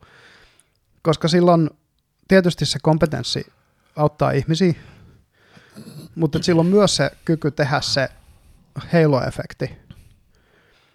Ja tuossa on toisaalta myös tämä, jossain määrin varmaan on täs, tätä ö, yökerhon jono-efektiäkin. Että, Joo, kyllä. eli kyllä, kyllä. okay, koska on suosittu, niin se on pakko olla myös niin sanotusti paras. Se on, joo, ja siis myös se, että niinku, Imago-jono. se, Imago. se imago homma, no siis toi halo-efekti yökerhoissahan on ihan selvä, että siis yökerhot sen takia päästää vähän kerrallaan ihmisiä sisään, vaikka ne ei olisi täynnäkään. Mm. että sitä jonoa muodostus Mm. juuri ton takia, koska ää, mitä isompi jono, sitä isompi fear of missing out. Mm. Mitä se on suomeksi se FOMO? Joo, Semmoista, niin kuin menetyksen, menetyksen pelko. pelko, joo, niin. joo. Et sitä enemmän sä mietit, että, että nyt jos me menetään sen mahdollisuuden käydä tossa paikassa, jossa on kahden korttelin jono, niin, niin kuin se on pakosti tänään hyvä meininki. Mutta noihan on sitä semmoista niin kuin keinotekoista halo-efektin tekemistä, mutta se toimii ihmisiin. Tai, tai kun siis, niin, tai kun joskushan se, se jono muodostuu ihan vaan tarkoit siitä vaan, että ei toisaalta myös saa lapattua no, Mm, jengiä nopeammin sisään. Juu, että, ei, no, juu. narikka toimii sillä vauhdilla, kun narikka toimii. Että, Joo, ja, ja myös se, että siis niillä on tilarajoitteet. No sekin, sekin mutta että, että tavallaan niin kuin, jossain vähän siltaa voi olla, että tilaa on vielä paljon, Mm. mutta jonoa kertyy silti niin paljon, koska okei, tämä on oikeasti se, sinä Mm. iltana tai yleensäkin sen kaupungin paras mesta. Joo, toki, toki. Ja, ja Kyllä. sitten, sitten kun jengi alkaakin tulee niin kuin suurin piirtein samaan aikaan, niin Mm. sitten vaan narikka ei vedä nopeampaan. Että sitten, se, Jep. se, se, sitä kautta muodostuu se jono, että siinä ei ole mitään niin kuin tekemistä toisaalta imakon kanssa eikä, eikä sitten sen tä, tä, täyttöyden kanssa, vaan että sitten on niin kuin, että jo myöhemmin illassa sit se on Mm. vähän sitä, että on ihan niin täynnä, mutta että Jep. jossain vaiheessa on se on vaan, että ei vaan vedä enempää. Ja, ja sit Joo, sitä ei tarvitse mitenkään hidastaa. Että Mm. mm. sitten jos sä oot tavallaan sit kakkospaikka Mm. siinä kaupungissa, Mm. niin saattaa olla, että sä haluat vähän hidastaa sitä narikan toimintaa, Niin. just että saadaan sitä imagojonoa muodostumaan. Joo, ja siis se, että, että sit sen perusteella myös se, että kun niillä on niitä sellaisia eksklusiivisia pöytiä esimerkiksi, mitä vuokrataan joku, saattaa maksaa tuhansia euroja tai dollareita hyvillä klubeilla. No, Se, se että saat illaksi pöydän. Niin, sitä tapahtuu Jenkeissä. Joo, Enimmäkseen. ja ei, ei vissi Suomessa jossain määrin, oikein, niin, mä en usko, että voisin melkein veikata, että Suomessa ei ole, niin, koska täällä ei vaan ole markkinaa sille. Mm. Voisin taas kuvitella sitten, että niin suurkaupungeissa Euroopassa, Barcelona, Pariisi, On, joo, joo, varmaan Lontoo, ihan Frankfurtit. varmasti, Joo, joo, Berliinit, tämmöiset, niin niissä taas tota on. joo. Mutta olisiko Helsingissä yhtään niin iso klubi, että täällä, tarviais, tai täällä voisi ostaa edes pöydän tolleen, Mun käsittääkseni pöydän ja ei pöytiin oo. tarjoilu. Sehän oli joskus oli se seduloissa se vippiosio, Joo, jossa sun piti maksaa se joku vippimaksu sitten. Se oli joku, joku huntti kuukaudessa tai jotain, ja sitten Joo. sait sellaisen kortin, millä sä pääsit sinne VIP-juttuihin, mutta tota, Joo. Mutta se No. ei ilmeisesti ri- ei vaan riittänyt sitä asiakkaita. niin vissiin, joo. Koska ei se, tai no, en mä tiedä, jos, no, jos- jossain vaiheessa sedulat, sedulat katosvat, niin että olisiko se nyt sitten, öö, en tiedä, veikö sitten se- sedulat mu- mukanaan sitten se VIP-systeemi, mutta tota, Mm. kuitenkin, että noista, tai no, no kun ei taas ole niin baariklubiskenessä selleen, niin kuin, Ei siellä ole enää tullut oltua, joo. niin, ne ei tiedä, että onko mitään vastaavaa nykyään olemassa. Mm. Joo, se voi olla, että Suomessa ei ole, mutta siis nämä niinku, mutta toi just, että, että tavallaan niinku, ja tuossa pitää just erottaa, että se halo-efekti on kuitenkin se, mikä on se ensivaikutelma. Mm. Ja se aito arvo sulla on pakko olla siis se, että sä vaikka sä ensivaikutelman perusteella pääsit, sulle aukeisi jotain ovia. Jos et sä sit pysty tarjoamaan sitä lisäarvoa jatkossa, niin, niin ei ne ihmiset uudestaan sua ota sinne niin sanotusti sisään. Mm. Mm. Et se on, um, Tai, tai, niin, tai tuossa, mä en mene, ole varma meneekö toi Halo-efektiin vai mihin se nyt kenties menee, mutta Mm. tota, sitten on vähän niin kuin tämä, että tavallaan kun muodostuu semmoista fanikulttuuria ympärillä, mm, niin sitten jois, joidenkin ihmisten silmässä sä et voi, sä oot niin kuin, öö, no, sanotaan vahingoittumaton, mm. että tota, sitä näkee joidenkin bändien kanssa, että ne Mm, vaan alkaa julkaista mitä vaan paskaa. Ja sitten, ja jotkut sitten, ostaa. Jotkut ostaa Niin. niin. ihan niin osaa fanittaa vieläkin, koska Jep. no, whatever. Niin tota, eli siinä niin, joku siellä, että se, se vaan se halo on niin voimakas, että, että tota, Mm, mm, sä voit sanoa ihan mitä vaan ja silti niin kuin vetää miljoona Joo, ja, tai niin ja se just, että, että niinku, se word of mouth lähtee leviämään. Et nyt on ollut paljon juttua siitä Andrew Tateista, mm, että kun silloin sellainen fanipoika-armeija, jotka vaan levittää se juttu ja levittää se juttu ja levittää se juttu. Ja, ja just nimenomaan sillä perusteella, että se, siis mikä siitä niinku, semmoista totaalifaneudesta tulee, kun se on se, että hei, että niinku, tämä kaveri ei voi olla väärässä ja tämä ei voi olla huono. Ja mm, Siis se, että, että sitä ei voi, voi nähdä mitään negatiivista siinä tyypissä, kun on, on sen, tavallaan sen fanituksen siihen kerran kiinnittänyt. Mm. Et, et, siinä mielessä, niin kuin, ja toi just se ehkä, ehkä just, voisi sanoa se ero niin kuin, kulttiutumisen ja jonkunlaisen terveen ihailun välillä on just se, että tota, tai se menee siihen tietynlaiseen tribalismiin, että, Mm. että sama homma jonkun urheilujoukkueen kanssa tai että, että mm. tota, tai mikä tahansa onkaan tämä tribe, että, että no. me ollaan nyt all in tämän triben Joo, kanssa. Mutta mut se ero on siinä, että ää, jos urheilujoukkoilla menee huonosti, niin kyllä ne omatkin fanit, fanit niinku pile on the misery, että tota, ei, ei ne niinku säästele niitä pelaajia, jos ne on pelannut huonosti, ja sitä no, kritisoidaan siellä omiakin fanien keskuudessa. Mikä, mikä olisi tavallaan, jos ajatellaan jotain Tony Robbinsia tai jotain tällaista, mm. niin mikä olisi sen, kun ei sillä, sillä ei ole tavallaan sitä vastustajaa silleen. Ei ole mm. sille mitään, missä se voisi hävitä tavallaan. Että ainoa, mitä voisi tavallaan tapahtua, on, että sillä on joku tuommoinen Tony Robbins, mikäli puhu ja tilaisuus, niin. sitten se tulee questions and answers kysymyksiä ja vastauksia osio, ja sitten joku pistää sille pahan kysymyksen, ja sitten se niin on, öö, no vittu mä nyt kusin housuun, ja sori, lähempä tästä vittu. Niin, niin, tai no siis kyllähän nyt sanotaan, että Robbinsikin niissä tuhansia ihmistä seminaarissa on niin monta liikkuvaa palasta, että kyllähän niin kuin pieleen pakostakin jotain menee. No, mutta, mutta ei, siis mut taaskaan se, ei mene sellaista, että mm, mikä ei, sillä voisi mennä niin pahasti pieleen tavallaan, että olisi sellaista, että se niin kuin tuottaisi samanlaisen pettymyksen faneilleen kuin no siis se, että se, että jos se rupeaa Sehän no, siinä on. Et siis se, jos, se, jos se ei enää puhuisi asiaa, vaan se puhuisi mainospuhetta pelkästään, niin sitten sit, sit mä luulen, että kaikki olisi ne, ja kaikki olisi kaikki ne yksityisvalmennettu. Tai sitten jos se rupeaisi puhua paskaa muista ihmisistä vaikka lavalla, että sitten se olisi silleen, että niinku, hei, toi coachi, hän täysin perseestä, kuuntelkaa mua, älkää kuunnelko sitä.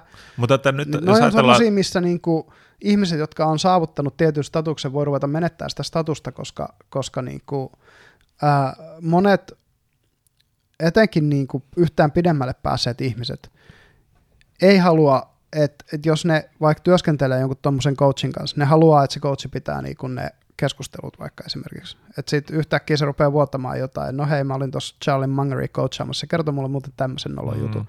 Että jos tämmöisiä juoruja ja muita rupeaa levittämään, niin, niin kyllä, ne, kyllä sä, sä voit syödä se oma uskottavuutesi et, Joo, et, et kun että... se, se, mikä siinä Robinsissa tekee, niin erityisen on se, että sillä on tietyllä tavalla se tietty integriteetti, mitä, mikä silloin on ollut vuosikaudet.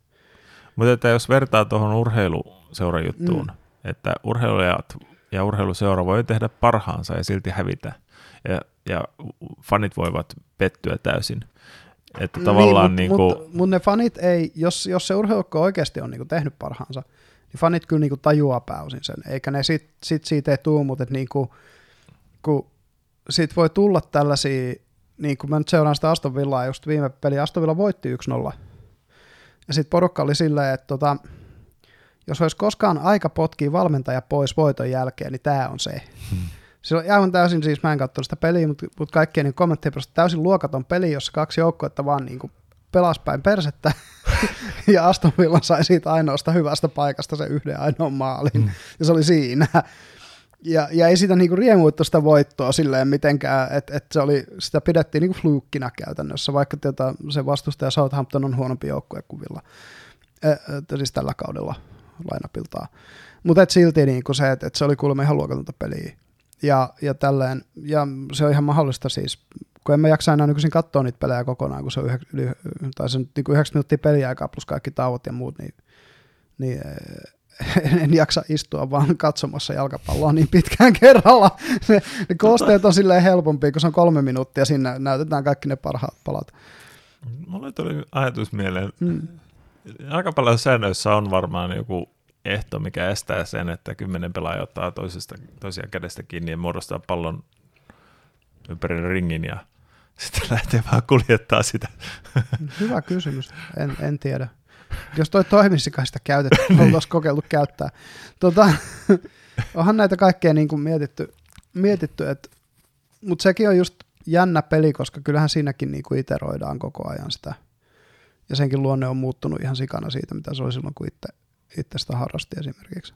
Tai itse asiassa pelaaja, koska eihän tota, maalivahti voisi tulla sen mukaan. Niin periaatteessa tuossa tapauksessa kyllä. siis se on kymmenen, pela- kymmenen pelaaja muodostaa muuria ja sitten yksi pelaaja siellä keskellä kuljettaa palloa. Niin.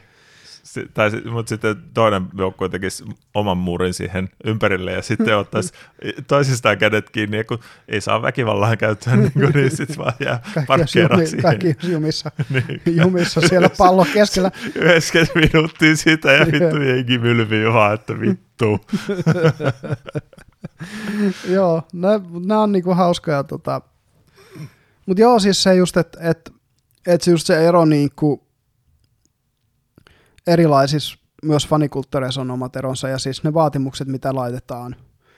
Että niinku, mm, ja on se ihan selvä tietyllä tavalla, että jos sulla on näitä pelaajia, jotka tienaa 200 000 euroa viikossa, Mm. niin siinä voi, niin kuin se, että sulla on paljon paineita olla vaikka se paras pelaaja sitten, niin siis, siis se on niin kuin oma, omassa niin kuin pelipaikassa tai omassa roolissa, niin, niin että sä ihan oikeasti ratkaiset yksin niitä pelejä sitten, niin kuin jotkut nämä Lionel Messit, Cristiano Ronaldo, Neymarit ja muut tekee. Siinä on tavallaan, että si- siinä palkkatasossa sulle ei tavallaan tietysti mielessä Mm. sallita Mm. huonoa päivää.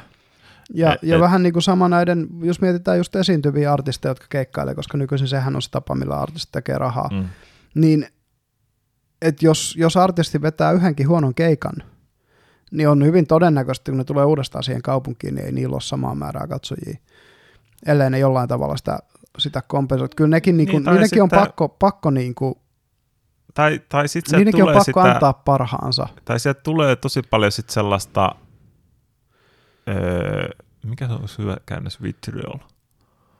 Mm, Semmoista niin kuin katkeraa Kat, niin, Niin, niin, katkeraa katkeraa, semmoista semmoista, viha, palautetta, niin semmoista just vihasta. vihasta tappouhkausmeininkiä. Niin. Niin. Se, se menee sitten niin, niin just, että tavallaan se, se, se oli vähän mitä tosi, kun ajattelee jotain jalkapalloilijaa, että jos se vetääkin, niin että sä oot tuolla flunssa tai jotain ja vetää paskan Mm. pelin, niin sitten siellä alkaa tulla ihan vitun paskaa.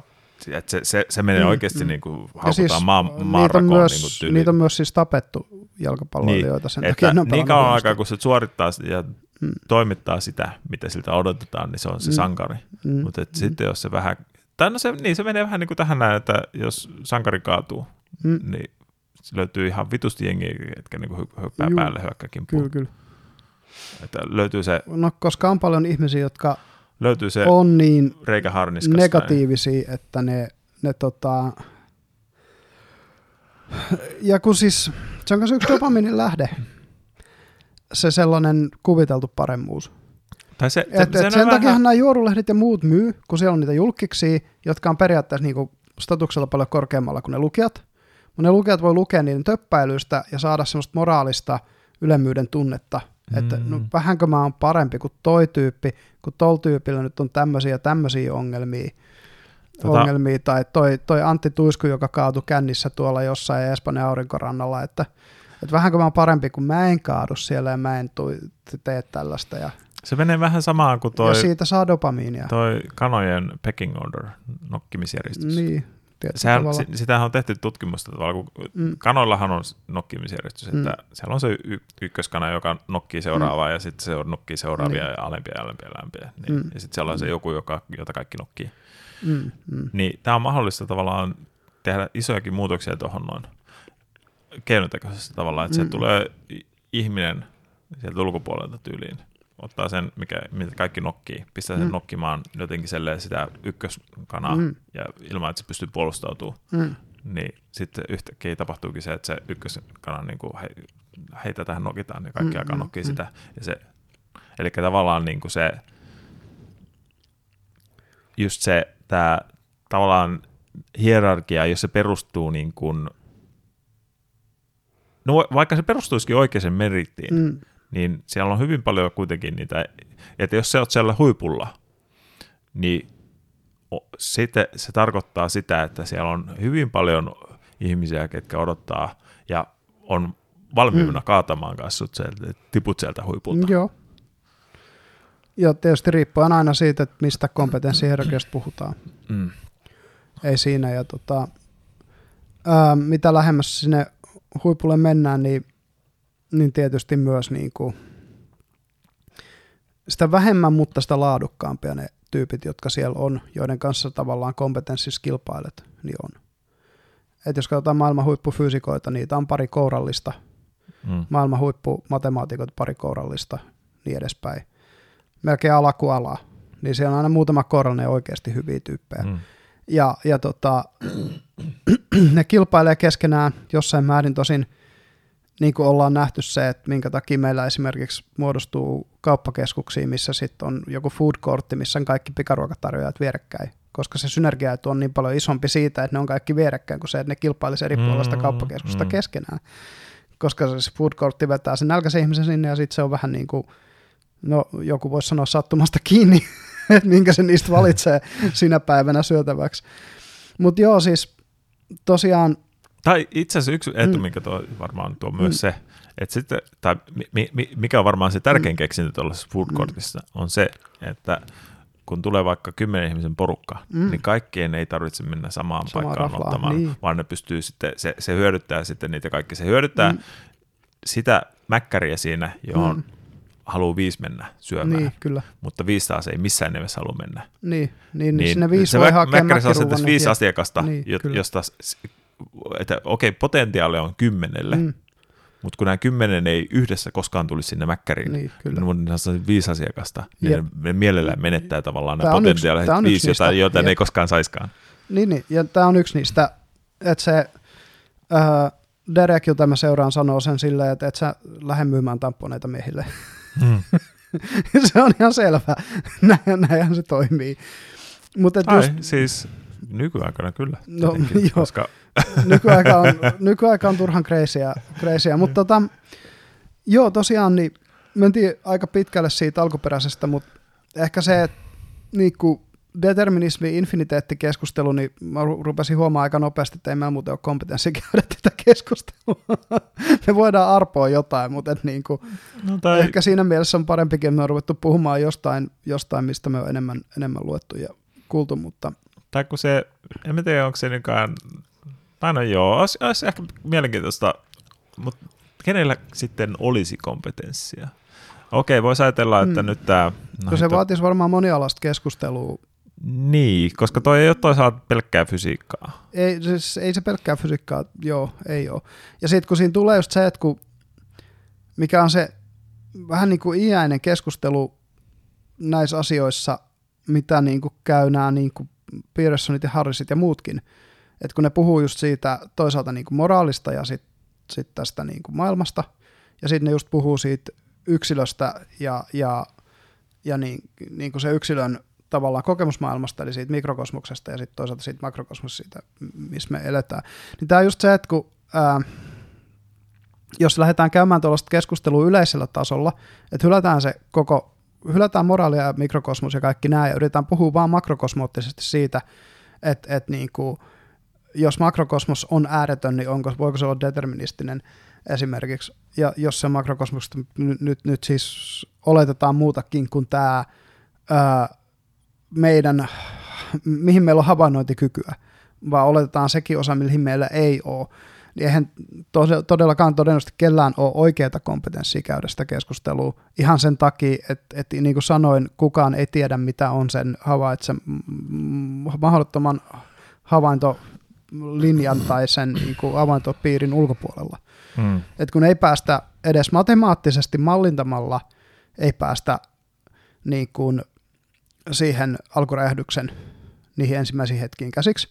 Ja sitten taas niin kuin, ää, havainnoimalla ei päästä kuin mitä 400 miljoonaa, miljoona vuoden päähän siitä alkuräjähdyksestä, ennen kuin voidaan niin kuin katsoa vanhimpia juttuja. Sekä ne koko kuva, vaan se on ne, vaan ne vanhimmat tähdet, joita ei siis niin kuin nykyfysiikan käsityksen mukaan enää ole olemassa, koska ne valo on, Mm. valo on tullut tänne asti niin pitkän matkan. Mm. Et niistä voidaan saada, tai, tai mä en tiedä, onko ne valohavaintoja, vai onko ne jotain muita, muita radioaaltoja tai muita, mitä Mm. niistä on havaittu, mutta et niinku jotain, jotain Säteilyä. niin, ja liittyy tähän kosmiseen taustasäteilyyn jollain Joo. tavalla.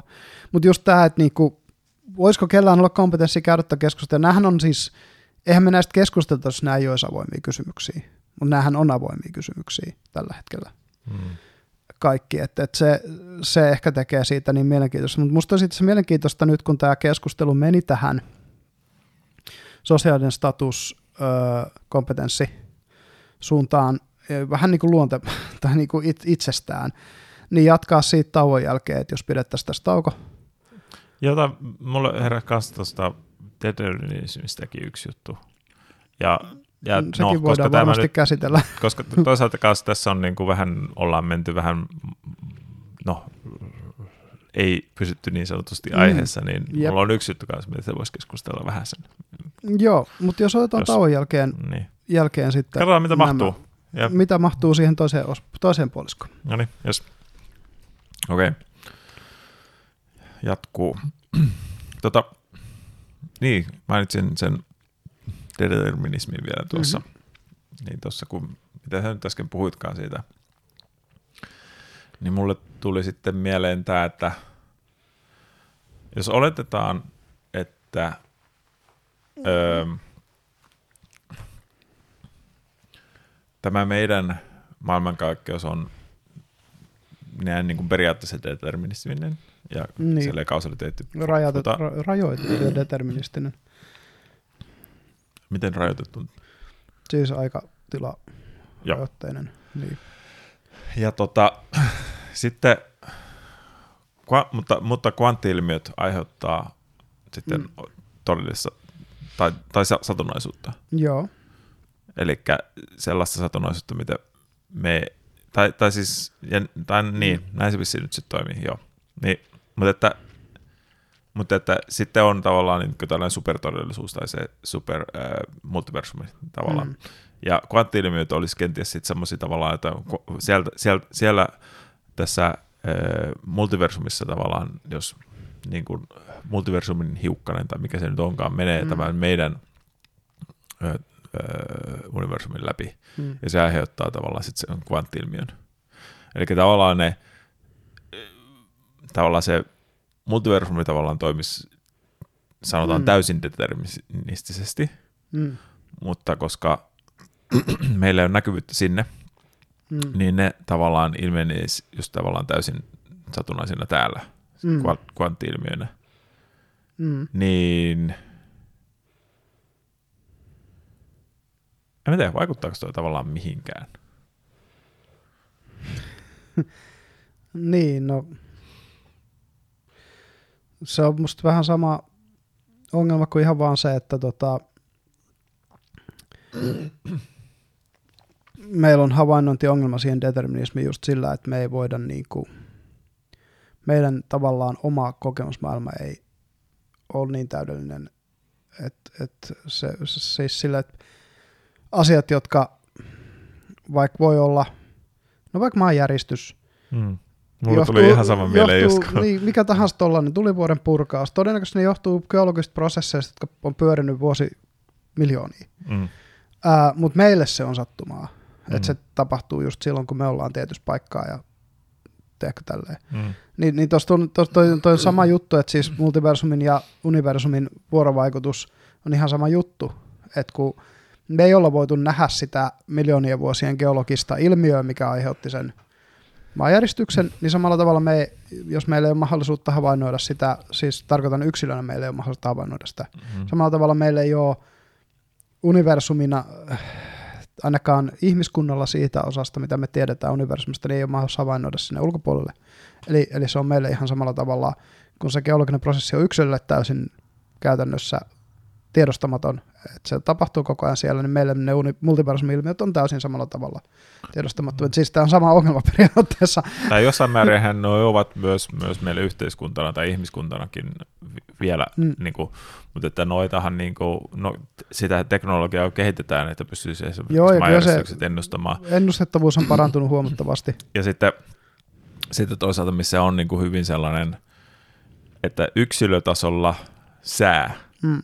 On, tota, niin kuin, että mitä se nyt alkaa sataa tykiä. Mm. Mutta toisaalta yhteiskunta, y, ihmiskuntatasolla, että jos tänään sataa Ruotsissa Mm. ja tuulee sieltä päin tänne, Mm.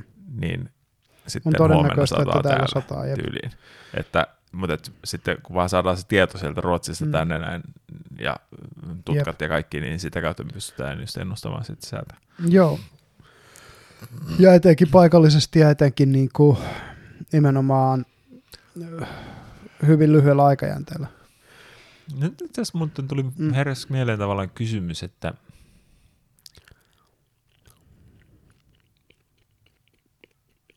että miksi tästäkin keskustellaan? Mm. Koska se on sellainen asia, mikä selkeästi niin kuin vaivaa ihmisiä. Ja tota, Mutta että, mä, kun- mä niin kuin näkisin, että kun se tärkeä osa sitä keskustelua on se, minkä Jordan Peterson nosti esille. Että se, että tota,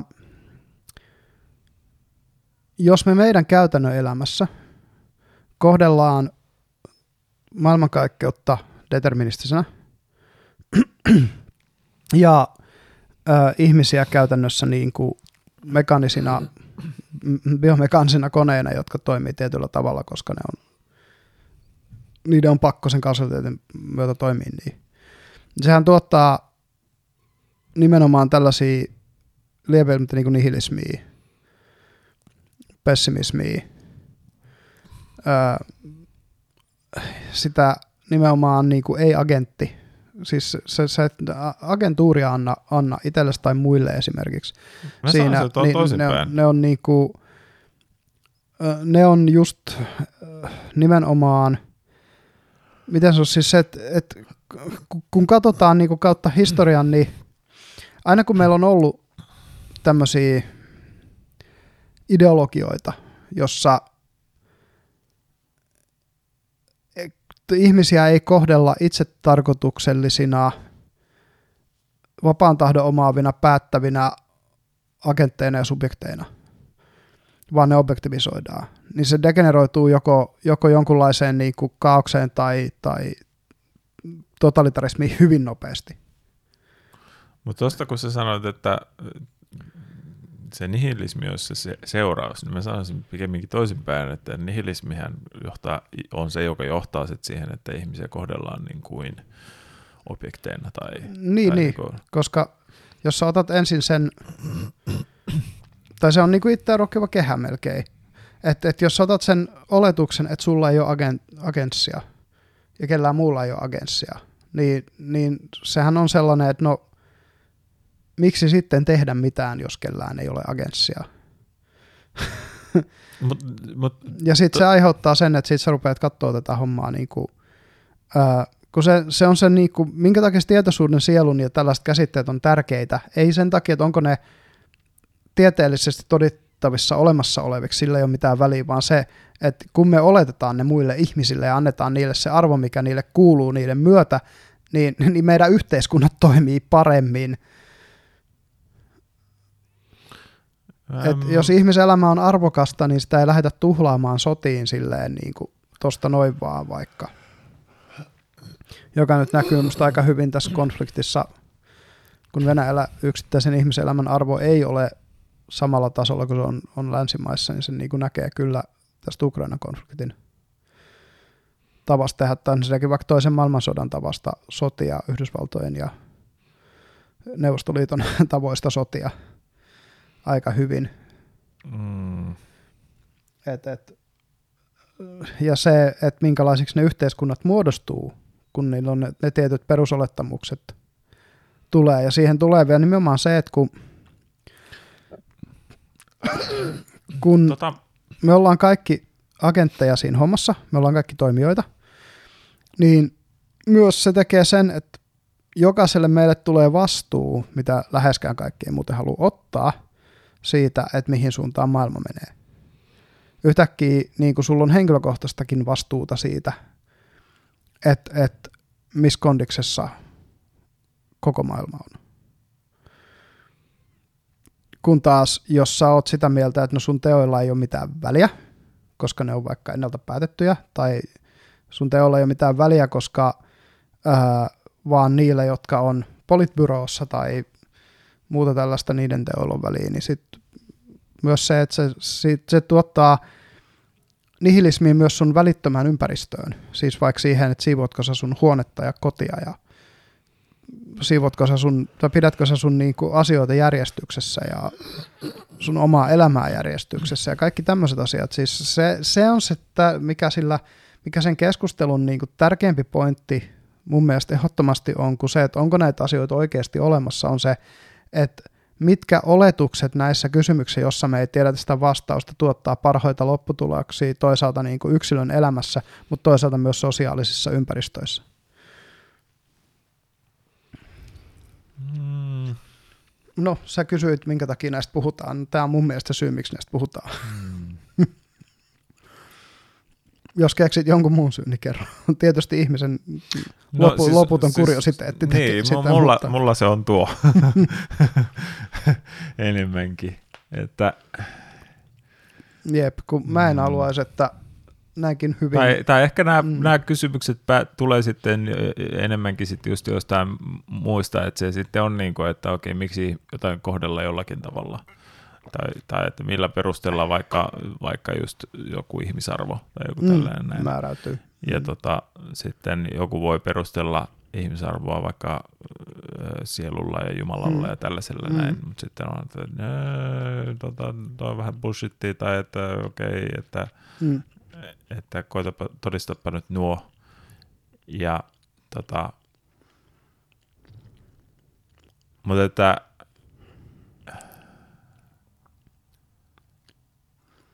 mm, no, no ehkä, mm, en tiedä. Ja siis myös maallinen filosofia on tullut siihen lopputulokseen, että ihmiset pitää kohdella päämääränä siis myös niin kuin, Niin, eli, eli, eli, tai sanotaan näin, että tavallaan just, just kun sä saat maallinen filosofia, että maallisuudesta mm. tai maallisesta löytyy sitten kuitenkin ne syyt niin kohdella ihmisiä hyvin, että ei tarvitse... Mm, löytyy, jos, jos, jos se määritellään oikein, niin varmasti joo. Mm. Mutta se just, että miten paljon helpompi kuitenkin sitten äh, keskivertoihmiselle on käsittää se käsite sit sillä tavalla, että no, koska tuolla mun naapurilla on, koska mun naapuri on Jumalan luoma ja silloin sielu ja silloin kaikki samat jutut kuin mulla, niin mun pitää kohdella sitä niin kuin, oletuksena yhtä arvokkaana kuin itteeni. Niin kuin, vaan niin kuin helppote on sisäistää. Kun ei tarvii mitään niin kuin, muuta kuin se yhden premissin. No, no mutta tässä on nyt se, se että lähdetään siitä, että, että sitten joo, sä pystyt ihmisiä ohjailemaan valheilla, mm. mutta sitten kun se valhe paljastuu, mm. niin siinä on se vaara, että se, se roma, romahtaa se tavallaan se kor- korttitalo. Mm, joo. Että tavallaan se, että, että ihmisiä kohdellaan tyhminä ja mm. että, että jos, tai, tai siis se, että Tämä, no itse asiassa hei, sehän on Jordan Petersonin yksi niistä säännöistä, mm. että, että miten se on jotain do what is jotain instead of what is expedient. Mm, meaningful. No, olisiko meaningful? On se no, meaningful. kuitenkin. Että siis selle, että ei, ei mennä siitä, mistä, mistä aita on matalin, mm. vaan, vaan niin kuin, että okei, että kävis sit sen ihmisen, kävis mm. näiden ihmisten kanssa tavallaan sen keskustelun, että ne ymmärtäisi, että miksi, miksi on hyvä kohdella naapureita hyvin, mm. muuten kuin, että hei, koska Jumala sanoi. Että, tai, koska, tai hei, mm. niin kuin, että, tai, tai, tai, tai, vähän niin kuin tämä just, että, niin kuin, että, että öö, olisiko se Sam Harrisilla muistaakseni on tällainen esimerkki, että, että jos ajatellaan, että on lapset mm. ja lapsen kanssa menee ravintolaan. Mm. Niin että tavallaan, että kumpi niin kuin mielikuvittelin lapsi on tavallaan niin kuin moraalisempi tai, tai selleen, että ymmärtää niin kuin etiikan tälleen paremmin se, joka on niin kuin, istuu kiltisti, että, koska sitten se tietää, että kun se lähtee ravintolasta, sen saa, saa karkkipussin, mm. vai se, joka tavallaan ymmärtää sen, että miksi ei häiritä niin kuin muiden mm-hmm. ihmisten ruokailua ja tällaista näin. Ja sitten se, sitä kautta ei halua äh, tavallaan, että ymmärtää tavallaan, vai, että tekee jonkun niin kuin palkkion mm-hmm. toivossa, tai siis sille, että, että siinä olisi se... Mutta sä ehkä, sun pitää ottaa huomioon myös se, että niinku, ihmisten käsityskyvyissä on eroja ja vaihtelua, ja se paradigma, mikä toimii toisille, ei välttämättä toimi toisille. Joo, mutta tuossa on vähän niin kuin sit se uh, bigotry of low expectations tai tällainen, että okei, okay, että hei no, mm. nämä, on, nämä on vaan niin tyhmiä, ei, ei, ei näillä voi kertoa Eikä se tyhmyys välttämättä ole se ainut, Mutta meillä on ihan jo evolutiivisesti se, että meidän geenit säästää energiaa. Mm. Sen koko vitun selfish genin pääpointti on se, että, että sun geenit pyrkii saamaan sun toiminnan sellaiseksi, että sä saat mahdollisimman paljon palkintoja mahdollisimman pienellä tai- energiamäärällä. Voi olla, että mä ehkä liian idealistinen tässä suhteessa, Mm. mutta että, että Ei siis, Ko- mun mielestä toi, että niinku näitä asioita käytä syvällisesti läpi, niin olisi hirmu hyvä. Mutta se, että et niinku, ja, ja paljon on ihmisiä, jotka käy, koska eihän meillä muuten olisi, kun miettii just näitä puhujia, jotka käy just Peterson ja Harris ja muut, kun ne pitää nyt puhujakiertoja ja niillä käy tuhansia ihmisiä katsomassa, niin onhan niitä ihmisiä, jotka haluaa miettiä näitä asioita syvällisesti ja eri kanteilta. joo, tai, tai kun siis Mut et- nyt puhutaan enemmän mm. mm. just yhteiskuntatasolla. Hmm. Siis että mä, mm, no sanotaan vaikka, että minun vituttaa aina, kun mulle valehdellaan just tällaisen niin kuin hyvän merkeissä. Mm. Kun Mut- mä usein, tai mä, en mä tiedä,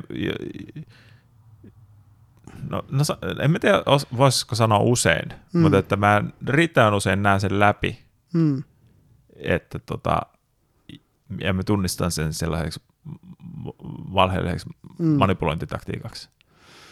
Ja Mm. en sit, hmm, Ollaanhan me tässä podcastissa siis monessa jaksossa puhuttu siitä, että joo, näitä uskonnollisia käsitteitä ja symboleita käytetään manipulointiin. Ei se Enkä mä ole pelkästään uskonto. kieltänyt, kieltänyt sitä. ei se ole pelkästään uskonto, vaan ihan, ihan No no yhteiskunnassa joo. muutenkin, niin On, kuin, että on, on, joo, koulussa joo, ja, ja tota, politiikassa ja ihan kaikkialla. Siis näitä käytetään niin kuin Viimeksi tänään oli... liikenneturva sun muut, niin kaikki nämä... Vi- Niin joo, kuin, se on. Ja sitten nyt oli viimeksi tänään oli twiitti tota, Ville Niinistökö se oli, joka sen twiittasi, että tota, nyt energiansäästö on isänmaallinen teko. Ja mä olin silleen, että entäs isänmaa ei merkkaa mulle mitään. entäs, mitäs sitten? Mutta just tämä just pointti, että et toki niin kuin, ja noihan on, no just valtio idea, sehän anarkismihan just haastaa sen, että ei valtiolla ole mitään muuta oikeutusta kuin ne tarinat, mitä siitä kerrotaan.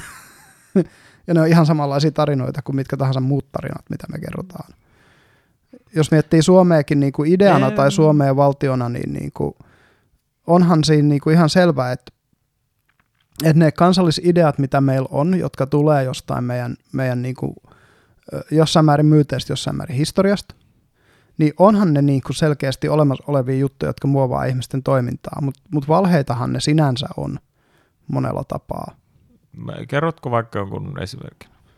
Ja miten sitä käytetään manipuloimaan suom- No- suomalaisia vaikka?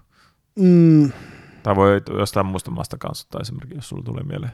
no ihan jo siis, kun lähdetään niin kuin nykypäivänä puhumaan, niin mun mielestä, jos mun pitäisi, tämä on nyt sitten mun henkilökohtainen mielipide, haluan sen nyt korostaa, mutta se monikulttuurisuus on aika iso propagandaelementti, mitä käytetään nykypäivänä. Että se on itsessään hyvää ja kaikkien pitäisi toimia siten, että me oletetaan, monikulttuurisuus on parempi juttu kuin, kuin vaikka yksi kulttuurisuus. Ja sitä käytetään tosi monella, ja, ja muutenkin näitä niinku woke-juttuja tullut tietysti muita. Tai sitten toinen just, just vaikka se, että no mä en muista, miten paljon sitä olisi Suomessa, mä en niin paljon tutustunut Suomeen kuin, kuin Saksaan toisessa maailmansodassa. Mutta Saksassahan niinku rakennettiin koko mythos sen ympärille, että et niinku saksalaiset on näiden germaanisten jälkeläisiä ja se arjalaiset, jotka, joka alkuperin sana siis vaaleihoisille intialaisille, jotka tulee sieltä Himalajalta, niin, niin että ne on samasta alkukodista nämä arjalaiset jostain sieltä myyttisestä kaupungista. Ja sillä, sillä mythoksella saatiin Euroopan suurin ja mahtavin sotilasvalta käymään ö, sota, joka, jota sanotaan, vu- ni, ni, jota kutsutaan vähän niin kuin war to end all wars, että niin kuin toinen maailmansota kuitenkin ole aika iso. niin, niin kyllähän se tota, niin kuin, sillä kansallishurmuksella siis, minkä takia suomalaiset puolusti, puolusti tota niin, Suomea toisessa maailmansodassa. Ei suurin osa suomalaisista mennyt sinne puolustaa ää, niin kuin, jotain viivaa paperissa. Ne meni sinne puolustaa niitä niin kotiuskonto, isänmaa, se oma elämäntapa, ne ihmiset, joiden kanssa vuorovaikutetaan, ne, ne, ne asiat, mitä siinä niin puolustettiin, niin se, ja niin kuin Napoleon sen sanoi, että et sä saa sitä sotilasta niin kuin maksamaan sille, sille sen puupennin enemmän, niin ei se marssi sen paremmin, se, sun pitää puhutella sen sielua. Mutta oliko, oliko nämä sun mielestä jotain myyttejä tavallaan, millä... No, tai, siis tai mikä siinä on se... Pohjimmiltaan kuitenkin siis pointti on se, yksilön kannalta, jos sä nyt mietit vaikka ittees, hmm. niin ähm, vaihtoehdot vaikka se, että sä muutat Sveitsiin ja Suomi sotii niin, että sä asut Sveitsissä ja voit olla siellä töissä ja tehdä perustaa perhe ja elää rauhassa, vai se, että sä jäät tänne ja meet rintamalle niin kuin yksilön kannalta puhtaasti, niin, niin, niin, niin kuin, en mä tiedä. Onko se, jos, jos, jos tavallaan niin kuin sun, sinä ja sun lähipiiri olisi turvassa vaikka siellä Sveitsissä – ja Suomi käy sotaa, niin millä tavalla, pitäisikö se vaikuttaa suhun, ja silti se todennäköisesti vaikuttaisi. Et ei, ei siinä voi niinku sanoa, että siellä nyt oltiin pelkästään omaa perhettä puolustamassa, koska... Niin, siis mutta mm. tavallaan kun tämä lähti siitä valheesta, mm. ki, li, li, et val, ihmisille valehtelusta, niin, pohjimmillaan, niin me, me, pohjimmillaan kaikki nämä... Valhe. Me, po, me näe sitä valhetta nyt tässä näin. Että mikä on se pohjimmillaan valhe? kaikki, mitä Suomesta sanotaan, on valhetta melkein. Tämä on soinen maaplantti, joka on piirretty viivoja paperille. Ei tätä ole oikeasti olemassa sen enempää kuin, kuin, niin kuin ymmärrätkö, kuin, kuin mitään muuta. Tämä on nyt sata vuotta tässä tällä tavalla piirrettynä. No okei, okay, 200 jos otetaan suuryhteiskunta-aika huomioon. Sitä ennen tätä ei edes ollut niin kuin paperilla sitä mä vaan niin yritän sanoa tässä, että siis jos nyt halutaan niin oikeasti lähteä niitä totuuksia mut, kaivamaan. Ei, ei mutta toi menee, toi menee sille tasolle, että niin kuin, miten se nyt sanoisi? Hmm. Että sä oot hyvä ihminen. Et, että toi on, toi on totuutta taas tavallaan sellaisella absoluuttisella maailmankaikkeuden tasolla, missä ei huomioida käsitteitä tai mitään tällaisena. Niin, mutta et, Mut et, että, että samalla tasolla, että nyt, nyt kun mekin tehdään vaan äänteitä, eikä tässä ole niinku mitään, niinku, tämä on vaan tällaista näin, että kunhan niin. Avar, avaruuden alienit katsoo, kun ha, ha, ha, tuolla noin vaan kokoontuu samaan huoneeseen ja päästämään tuollaisia äänteitä ja katselevat Joo, paitsi, toisiaan. Ja... Paitsi, että ero on se, että tota, me on luotu sisäinen merkityksellisyys sille, että me istutaan tässä itse. Niin, ja... Me ei ole luotu itse sitä Suomen merkityksellisyyttä, sen on luonut joku muu. Ja sen on kertonut meille joku muu. Ymmärrätkö Siinä on tässä se ero. Ja et se kyse ei ole mistään ö, irtoäänteistä, vaan niin kuin... Mutta mut, mut, onko se valheellinen se, se Suomi? No siinä päästään tietysti taas siihen, että mikä on valhe tai mikä ei, niin, mutta tai, tai, niin kuin, siinä määrin on, että, että olisiko, onko se niin kuin, tai mikä siinä on, siis siinä voi olla valheellisuutta, mutta näetkö mm. sen, että siinä voi olla myös totta, tai että siinä on myös totta? No joo, koska kaikki, ja, ja se, mikä siinä on totta, on... niin se on se, se minkä takia mm. ihmiset lähtee rintamalle. Ehkä. Just tämä, kun mä kysyin, sanoin siitä just, että, että yritetään saada ihmisiä vaikka nyt säästämään energiaa sillä, että kutsutaan sitä isänmaalliseksi teoksi. Tai ajatellaan nykyaikaa Ukrainassa. Mm että se, mikä vie ukrainalaisia rintamalle tai mm. Venäjä vastaan, niin olisiko se kuitenkin se, mikä siellä Ukrainassa on totta siinä myytissä? Tai mikä se nyt onkaan voi, se? Voi hyvin olla, joo. Ja nämä, Koska mun käsittääkseni mm. siellä ei ole kuitenkaan sellaista, niin kuin, tai sitä ei hirveästi tarvitse mitenkään pro, propagandasoida, että nyt sieltä tulee niin kuin Putinin häränsaroit päässä ja Joo. Niin kuin lähettää ei, ja tietysti siinä ja... puhutaan aika lyhyen ajan historiasta, minkä takia tämä asia nähdään. Ei, mutta, ei, mutta sitä tavallaan, niin kuin, että voisi ajatella, että, että koska Venäläisiä on... voisi siellä demonisoida samalla tavalla kuin Hitler, Hitler demonisoi juutalaisia toisen maailmansodan aikaan. Joo. Ja sitä kautta pystyisi saada sellaista hurmosta ja, ja tavallaan, niin kuin, että si, si, siinä olisi sitten just sitä valheellista, sitä germaanista myyttiä ja tällaista näin, niin kuin, minkä takia niin kuin pitää nyt nämä venäläiset tuhota Joo. ja tällaista näin. Ja si, sitä kautta saisi niin kuin sitä. Mm.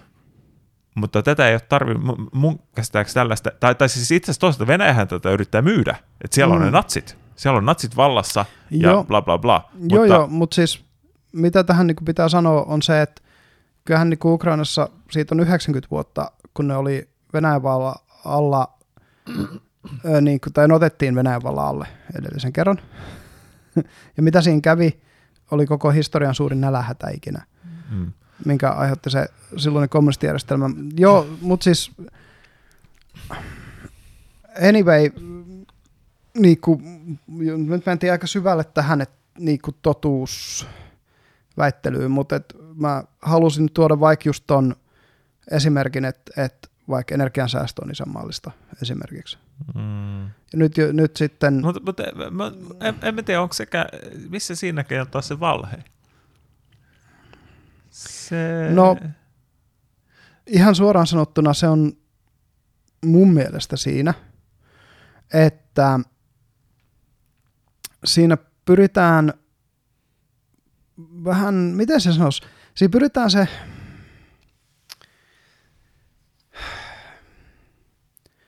se, että öö, ne mokat on tapahtunut 20 askelta sitten jonkun valtionjohdon ja muun toimesta, niin pyritään nyt sitten sanomaan, että hei te kansalaiset kannatte tästä vastuun. Toisaalta tietysti demokratiassa me on valittu ne johtajat, jotka teki ne virheet, mutta se tarkoitan sitä, että lähtien siitä, että jos, jos vaikka nyt meillä olisi saatu rakennettua pari ydinvoimayksikköä enemmän, niin me ei tarvitsisi puhua energiansäästöstä mitään ja kaikki saisi muutaman sentin per kilowattitunti sähköä koko ajan. Mutta koska me on tehty vääriä valintoja, me on, kun se tietysti, kun mä toimin siellä kestävän kehityksen kentällä, joka on mm. Tieteellisesti erittäin haastava kenttä, koska siellä on niin paljon ideologiaa, niin, niin just niin kuin tämä, että, että siellä on ollut muun muassa tämä ydinvoiman ideologia. Nythän se on ollut se meemi, että kun on tämä itsekyyden muistomerkki, jos muistat tällaista, missä on kaikkien kansanedustajien nimet, jotka äänesti Olkiluoto kolmosen puolesta. Mm, mm. niin, tuota, äm, niin, nyt voisi kysyä, että kuinka itsekäs muistomerkki se oli, oli kun tota, sähkö maksaa kymmeniä senttejä per kilowattitunti, kymmeniä kertaa enemmän kuin se on maksanut. Et siis tavallaan se, että tavalliselle ihmiselle kerrotaan, että sun hyvinvoinnin leikkaaminen tuottaa jollekulle muulle itse asiassa plussaa, joka voi tietyllä tavalla tietyssä määrin olla totta, mutta vaan sen takia, että se systeemi on rakennettu niin. Jos se systeemi olisi rakennettu parhaan tiedon eikä ideologisten niin kuin, piperysten varaan, niin, niin meillä, meidän ei tarvitsisi kertoa ihmiset energiansäästöä isänmaallista, kun meillä voitaisiin vaan sanoa, että no selvä, laitetaan vähän lisää uraanisauvoja pönttöön ja johon muuten riittää sähkö. Hmm. Tämä on niinku, mitä mä yritän, tämä just, että jos me tämmöisiin keskusteluihin mennään, niin ne on, yhtäkkiä me päästään siihen, että itse asiassa niin, mikä on todellista on se, mihin sä uskot.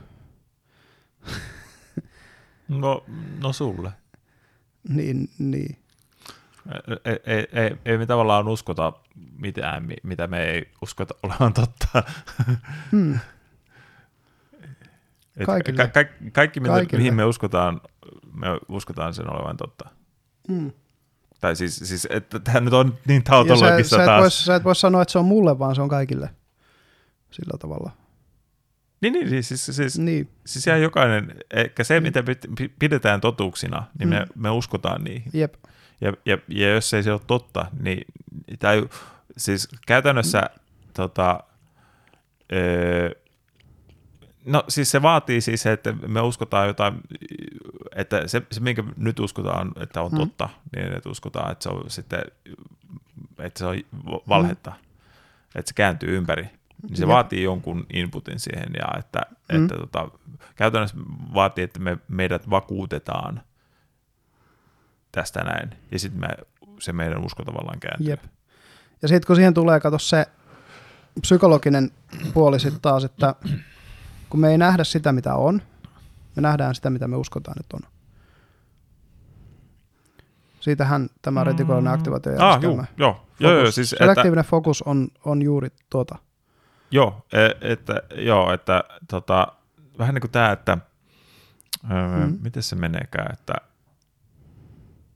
öö, sä voit olla väärässä Mm.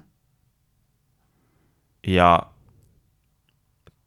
tota, uskoa silti tavallaan niin kuin totuuteen. Mm, Joo. Eli sulla voi olla täysin väärät lähtökohdat. Mm. Ja t- tähän liittyy tavallaan se öö, tämän Mm. Brett Weinsteinin tämä öö, metaforinen totuuskäsite. Joo, ja siitä puhuu muutkin kyllä, kun siis yleensä Intellectual Dark Webissa Mutta siitä mut siis sehän sen koinas. Voi olla jo, että se on siltä tullut alun perin, mutta se aika nopeasti levisi kyllä. Joo. Toisaalta näihin niille hyville, hyville ideoille, eli hyville memeille käyneille vielä kulttuurissa sitä aika noppaa. Joo. Mutta joo, tosta puhuu tosi monet. Ja tota, mut se pitäisi lukea se Power of Prediction, mutta just kun tämä vanha sanonta, mikä itse kehityspiireissä on, että se tyyppi, joka sanoo, että se pystyy, ja se tyyppi, joka sanoo, että se ei pysty, ne on molemmat oikeassa. Mm. Ja just tämä, että niinku, ö, itsensä uskominen ja kova työ ja tämmöiset ei välttämättä tuo menestystä, mutta käytännössä kukaan, jolla ei ole ollut niitä, ei ole koskaan menestynyt.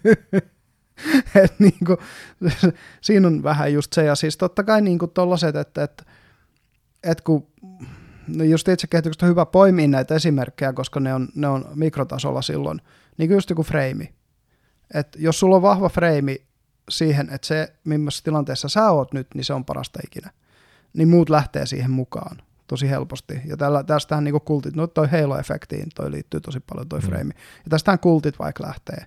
Tai jotkut tämmöiset niinku suljetut uskonnolliset yhteisöt ja, ja tietysti myös tällaiset niinku, ää, erilaiset alakulttuuri-ilmiöt, vaikka just, just jotkut, jotkut nämä isommat ideologiset jutut. Nehän kaikki käytännössä perustuu siihen, että siellä on joku, jolla on se vahva usko, että no niin kuin, niin kuin jollain Leninillä oli, että, että tämä niin kuin bolshevismi on parasta ikinä, ja nyt meistä tulee bolshevistinen neuvostotasavalta, ja sen freimi oli vahvin, se sai eniten ihmisiä siihen puolelleen, ja sen, se, koska se eihän se mennyt niin, että siellä oli yksi kommunistinen revolution, siellä oli hitommoinen kasa erilaisia kommunistisia näkemyksiä, kaikkea trotskista ja muita, ja sitten se on se bolshevismi, joka voitti sen vielä sen sisäisen kamppailun sen jälkeen, kun, kun se vanha tsaarivalta oli kaadettu. Mm. Ja sama juttu siis se, että, että niinku, ää, jos sulla on niinku vahva freimi perus jossain jonkun kanssa keskustellessa, niin, niin todennäköistä on, että se toinen lähtee siihen mukaan. Ja kun mulla on No. vahvempi freimi, niin, niin, niin todennäköisesti vie sitä keskustelua. Jos Tai- tai sulla on Mm. myös totuus siinä taustalla, Mm. niin se helpottaa. Tai muuten, muuten joku erittäin niin kuin, tota, no jos, jos ajattelee jotain kommunismia tai Mm. tota, sosialismia tai tällaista näin työläisten oikeutta, Mm. niin ei ole varmaan hirveän helppoa vakuuttaa niin kuin jotain tota, kaivostyöläistä, että sen ei tarvitsisi muuten oikeasti olla 16 tuntista työpäivää Mm. tehdä ja käydä vaan nukkumassa niin kuin siellä parakeissa siellä, Mm. niin kuin, että, että tota, niin kuin tällainen kahdeksan tuntinen työpäivä tai mi- mikä, millä, Mm. mm. niin kuin, että olisi vähän niin kuin, ja olisi oikeuksia käydä niin kuin, vähän niin kuin kauempanakin siitä kaivoksesta nukkumassa ja tällaista näin Mm. niin ei ole, ei ole hirveän vaikeaa tota, vakuuttaa jotain. Joo, ei toki. Mutta et, et sit se, että jos sä vakuutat ihmiset siitä, että joka ikisessä kylässä Venäjän maalla pitää mm, ottaa ne muutama kouralle niitä rikkaimpia porvareita ja tappaa ne kaikki, niin se vaatii vähän enemmän. Tai viedä ne jonnekin Mm. kulakkiin. Niin se vaatii vähän enemmän suostuttelua No, kuin kun, kun Tai- ihan toi, tai- toi perus niin kuin omien oikeuksien pikkainen parantaminen. niin, tai, no se toisaalta, se ehkä, en mä tiedä, itse asiassa vaatiiko se sen verran hirveän paljon enempää niin kuin suostuttelua, mm. mutta se vaatii tota, sen sopivan tämän massahurmoksen manipuloijan. Mm. Et se, se, Mm. se, mä väikkaan, että se on tavallaan se Tavallaan just- tietyssä mm. mielessä voi olla yllättäen pienikin niin kuin se sysäys, mutta Mm. kun se on just taas tämä, tämä no, mob rule. Tai tää, Niin ja siis kun tuossa just se, että se on se retikaalisen aktivaatiojärjestelmän manipulointi, siinähän, sehän siinä on kyseessä. Siis se, että, että se sama kaveri, joka näki sen kylän rikkaimman tyypin aikaisemmin niin kuin kylän semmoisena, saattoi jopa nähdä hyvän tekijänä, mutta just silleen, että no sit kun se kerran vuodessa vaikka pitää jotkut omat synttärit, se kutsuu kylän sinne, koska sillä on varaa tehdä niin ja silloin hyvää ruokaa ja sen tyttären häissä niin koko kylän juhliasi juottimet, kaikki humala ja muuta, että se näkee sen tämmöisenä tyyppinä. Niin se, että se raktikollinen aktivointijärjestelmä saadaankin sen näkemään se sitä kautta, että no, se on riistänyt teiltä sen, minkä se teille antaa. Et, et se vaatii vaan sen, sen tavallaan, ja siis se, että, että kun ää, toki massa, ihmismassalla on just se, että, että niin kuin, minkä takia nämä tietyt ideologiat on suosittuja, johtuu siitä, että tietyllä tavalla ne on ylittänyt tietyn kriittisen massan. Että sitten kun ää, sulla on sadan miljoonalla tai miljardilla ihmisellä sama uskomus, niin on huomattavasti helpompi olla siinä kelkassa, koska siinä on se semmoinen social proof takana, se sosiaalinen todistusaineisto, joka saattaa silti olla ihan täysin väärässä. Siis onhan mm. tätä nähty maailma, kautta maailman sivun. Mm, mm. Että et, niin on noussut ja, ja tuhoutunut erilaisia ideologisia suuntauksia. Roomalaiset oli hyvin, hyvin, niillä oli hyvin sellainen niin kuin näkemys, että Rooman valtakunnan on tarkoitus valottaa koko maailma ja tuo, tuoda tämä roomalainen sivistys, latinalainen sivistys kaikkialle maailmaan. ne on vähän niin kuin onnistunut siinä Aa. itse asiassa näin 2000 vuotta myöhemmin, mutta tuota, kaikki pitää niitä bisnespukuja nimittäin.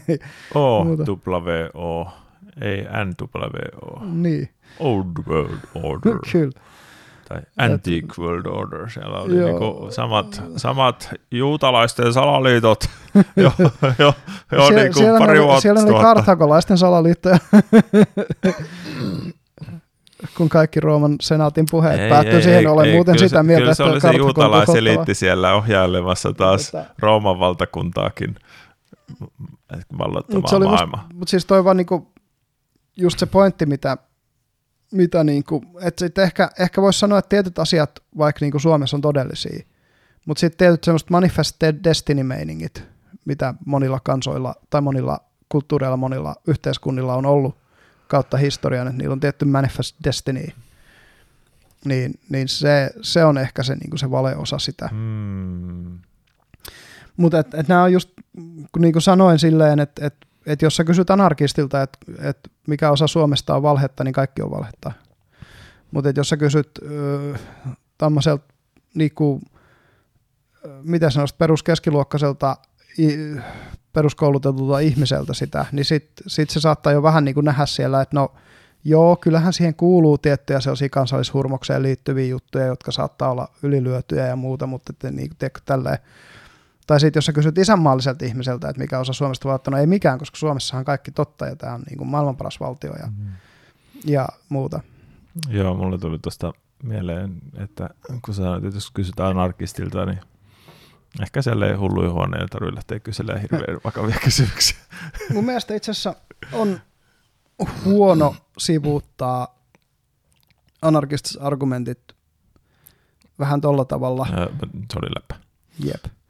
Mut, tai se just, että et, et koska se valtion pitää ansaita se oikeutus myös. Mm. Et, et, koska ne valtiot taas, jotka ottaa sen oikeutuksen vaikka voimalla tai kontrollilla, niin yleensä niissä käy sit yksilön kannalta todella huonosti. niin, niin kuin nyt voidaan katsoa Kiinan social credit systeemiä. Tosin kuinka kaukana me ollaan social credit systeemistä nyt, kun meillä on kourallinen isoja firmoja, jotka päättää meidän julkisen tilan, koska meidän julkinen tila on virtuaalitilaa, niin se virtuaalitilan raja-arvoista. Et, et, just tämä, että niinku, mitä tahansa mieltä ollaankaan Donald Trumpista ja, ja niinku, ö, kyllähän siinä jätkässä kritisoitavaa on, on vaikka kuinka paljon, mutta et mitä tahansa mieltä siitä ollaan, niin se, että entinen Yhdysvaltain presidentti on bännätty Twitteristä, joka on yksi näistä meidän pääasiallisista – ää, julkisista tiloista nykypäivänä, niin on, onhan se aika niinku karua.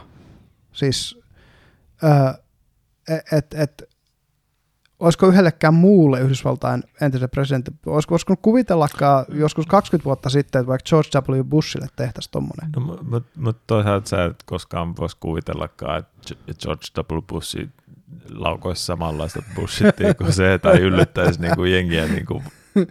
Se on ihan totta. Toki hänkin masinoi, masinoi valtionsa kahteen pitkään sotaan, joista toinen päättyi vasta viime kesänä eli Afganistanin sota. Mm. Et tota, niin kuin, on, on se muistettava. Mutta, mutta siinä on taas vähän se, että me ei vastaa muut. Mm, että on, on se vähän se tota, niin kuin, kyllähän se nä, nähdään niin kuin just, mm. että mm. jos lietsotaan väkivaltaa mm, niin mm. sanotusti omissa, niin se nähdään pahempana. Mutta kun sanoit just, että toi valheiden puhuminen ja sitten niin kuin niiden kautta tavallaan, että sut yritetään saada tekemään jotain, mikä olisi hyvääkin. Niin just, just vaikka, vaikka tämä niin kuin, tilanne, missä me nyt ollaan, että se on silloin kompleksi todellisuus sen takana, miksi Euroopassa on nyt energiakriisi, joka johtuu tosi pitkäaikaisesta EU-politiikasta ja toisaalta kansallisista politiikoista. Mm. Mm. Ja jos nyt se tiivistetään kuitenkin vaan siihen, että no, te vaan käytätte liikaa energiaa, teidän pitäisi säästää energiaa, niin, niin kuin tavallisten kansalaisten, niin sekin on vähän semmoinen yksinkertaistettu, siis, vers, siis, liian siis, yksinkertaistettu versio tästä siis, aiheesta. Siis, että, ei, ei, ei, onhan, se, onhan se totuus. Siis se, että, että, että tota, öö, öö, minkäköhän analogia mulla tuli siis mieleen, että jos mä, just, jos mä mm. ajan auton ojaan mm. ja tota, mutta kun ne ihmiset, jotka kertoo meille, että meidän pitää säästää energiaa. Se, se, niin, se, se, jos mä, mä ajan mm. auton ojaan ja suhun sattuu siinä, ja mä niin. sanon, että hei, soita muuten ambulanssi, että tota, sus vuotaa vähän pahasta verta, niin tota, sit sä oot silleen, että no, no vittua, kun sä nyt minulla sanotaan, että Mut vittu toi, sä ajoit toi... sen auton ojaa, että vittu, vittu, miten sä minulla minun syyllistät tässä, Joo. että saatana, että vittu, uh, en minä mitään pitää vittu ambulanssia, että saatana, että vittu Joo, sinä minut tähän vei. Tietyllä, tietyllä tavalla toimiva analogia, mutta, mutta ei ehkä tähän, tähän tilanteeseen vähän tommonen niinku, kun ne ihmiset, jotka kertoo meille, että meidän pitäisi säästää energiaa, asuu sitten itse ei, eikä todellakaan säästä energiaa, koska niillä on varaa maksaa siitä energiasta, koska ne on semmoisessa asemissa, että, että niillä on niin paljon rahaa käytössä, että se on ihan sama, että, että niin ei ne niin kuin itse ole, just niin kuin mä sanoin, että nämä ihmiset, jotka kertoo meille, että meidän pitäisi pyöräillä töihin itse lentää yksityislentokoneella konferensseihin, joihin ne lennättää limusiininsa suunnilleen, että ne voidaan ajaa niillä sinne konferenssipaikalle.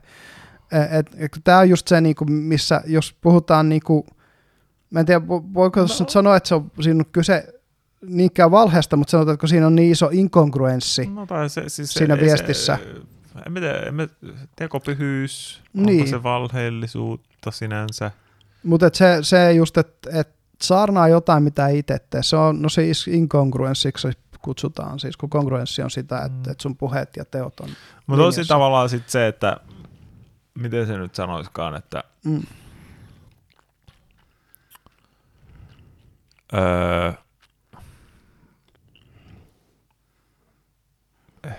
kyllä mä näkisin, että siinä on jokuin, öö, että tekopyhyys, tai se, että, että sanotaan näin, että Elon Musk vaikka lentäisi mm. niin kuin ympäri maailmaa myymässä Tesloja – Mm. Tai sanotaan näin, että Tesla olisivat täydellisiä ja mm. täydellinen ratkaisu niin kuin kaikkiin niin kuin mm. ilmasto, bla bla bla, mihin tahansa energiaongelmiin Joo. olisikaan. Ja sitten se lentäisi yksityiskoneella ympäri maa. Promotoimassa sitä. Niin. Niin, että toisaalta, koska sitten ei ole sitä sähkökoneteknologiaa vielä, millä se pystyisi mm. tavallaan niin sanotusti CO0 päästöllä vetämään ympäri maailmaa. Mm niin, niin siinä on, kyllä mä sanoisin, että siinä on jossain tavalla sellainen tietynlainen tasapaino sit se, se, että mm. että jos, jos sen, tai, tai siis selleen just, että, että että se tavallaan se hyvä, tavallaan mitä pystyy saamaan aikaan sillä tavallaan pienellä pahalla, mitä Mm. sitten se, ne harvat tavallaan Mm.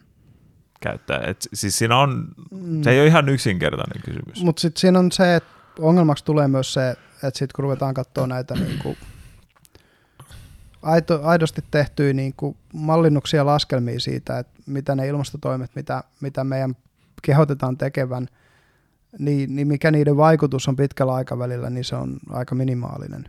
Mm. Et No, se, mutta että sitten toisaalta niinku- taas, okei, okay, toisaalta sitten, sitten nyt jos ajattelee, että on tämä potentiaali, että Suomessa pitää Mm. katkaista sähköt Mm, pariksi tunniksi aina vähän väliin niin kuin talvella, mm,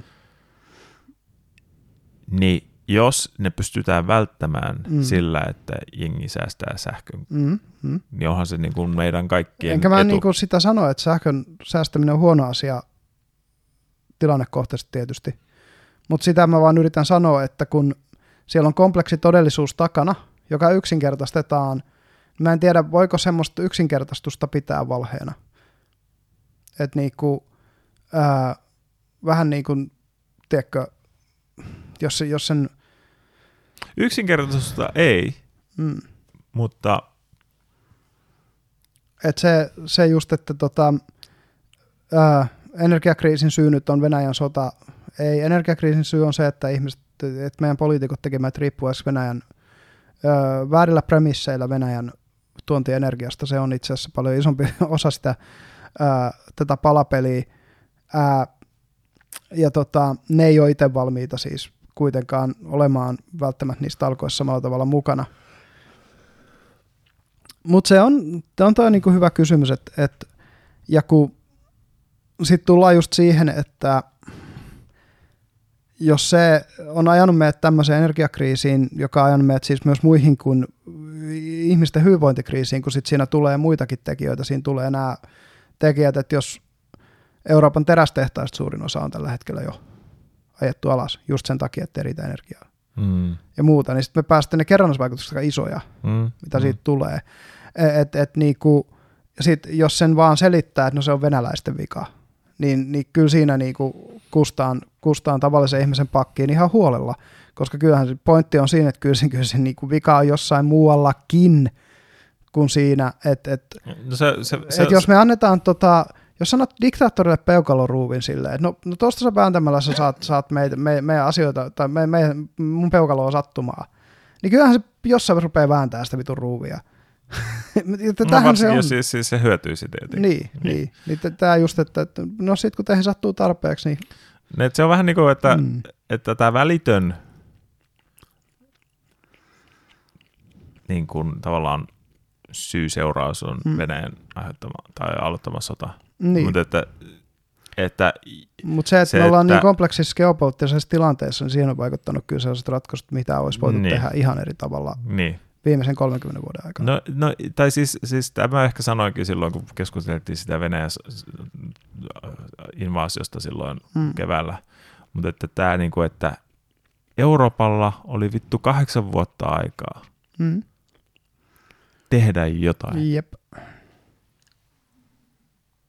Se oli, Putini antoi oikeasti Euroopalle vittu kahdeksan vuotta aikaa mm, niin kuin, mm. tota, get your shit together. Jep. Ja Ukrainalle kanssa. No Ukraina on vähän eri juttu, koska, Mm. mm. koska Ukraina on niin köyhä. Ja se, se, on, Mm. mm. se, se ei ole selle, se, se, sillä on ollut tavallaan rajallisemmat mahdollisuudet, Mm. mm. ja sitten siellä on niin paljon korruptioa, ja muutenkin Mm. mm. niin kuin siellä on ollut siis, on siinä tässä kahdeksan vuoden aikana ollut tosi paljon sellaista niin kuin hämminkiä. Mm-hmm. Että se ei ole ollut niin helppoa, jos siellä sitten kuitenkaan ollut, Joo. ollut tota, alkaa niin kuin, ja, mutta kyllähän nekin toisaalta siinä, siinä niin kuin, Mutta olihan Suomikin 30-luvulla köyhä. Ja rupesi näkymään merkkejä, että tuossa sota tulossa, niin kyllä täällä porukka mobilisoitiin aika nopeasti harjoittelemaan sodankäyntiä ja muuta. Tai no Ukrainassa oli vähän sit se, siis se, että niillä oli sellaista tosi paljon sellaista si- sinisilmäisyyttä, kun vaikka Mm. jenkit niin kuin edellisen viikonloppuna varoittelee, että nyt muuten ensi viikolla Venäjä alkaa hyökkää, mm. Mm. ettei ne uskonut vasta kun tankit oikeasti vyöry rajan yli. Niin. niin tota, tota, tota, mutta mutta tämä Euroopan niin kuin No johtajien- täysi kädettömyys. Niin, tai Mm. siis se, että se, se, että ei 2014 oikeasti alettu tekemään Mm. perustavanlaatuisia muutoksia päästäksemme irti, niin kuin katkaisemme kaikki niin kuin Mm. yhteydet Venäjään käytännössä. Niin, tai vaikka olisi katkaistu kaikki yhteyksiä, niin se, että Tai, tai siis siinä silleen, että siis, että et, et niinku, varautuu siihen. vähitellen si, si, ei niinkään, että rakennetaan toinen Nord Streami, vaan nimenomaan se, että se, se energia, mikä sieltä Nord Streamissa saatiin, oltaisiin tuotettu jollain muulla tavalla. Niin, et- oltaisiin et- oltaisi et- laitettu vaikka niitä saksalaisia ydinvoimaloita Niin, tai, tai siis, käyntiin että mitä tahansa siis selle, että, että Venäjällä Se ei ole sitä mahdollisuutta. enemmän siirtokapasiteettia maiden välillä ja kaikkea tämmöistä. tai, tai mikä se nyt, siis se, se että, että jos, jos. Putini päättää, että nyt menee kaasuhanat kiinni, Mm. Niin Eurooppa voisi sanoa, että ah, okei. Okay. Jep, Ja. juuri näin. Että, että se, Ja- että, tai, Jep. tai, tai siis minun vituttaa tämä, tämä, tämä Saksa, että ne ei vieläkään vittu lähetä niin kuin Ukrainaan kunnon niin kuin kalustoa. Et se pari hassu, hassu jota juttu si, si, Hmm. silloin tällä ja viivät, viivästyttelee niin kuin kuukausittain tai kuukausien kaupalla, niin kuin, niin kuin, että, että Ukraina on pitkään pyytänyt, että jos lähettäisiin leopardeja. Mm. Mutta että nyt, nyt, että nyt kun Venäjä on viimeis, viimeisetkin kaasuhanat vetänyt kiinni, Mm. mm. että vieläkään nyt, kun ei vittu voi, niin Mm. No sitten sit on niitä hyviä kysymyksiä, miten paljon siellä on minkäkin näköistä lobbausta ja ties mitä, mitä siellä taustalla siis. niin, no siis, siis sehän se on just, peliä. just tämä, niin kuin, että, mutta et silti niin kuin,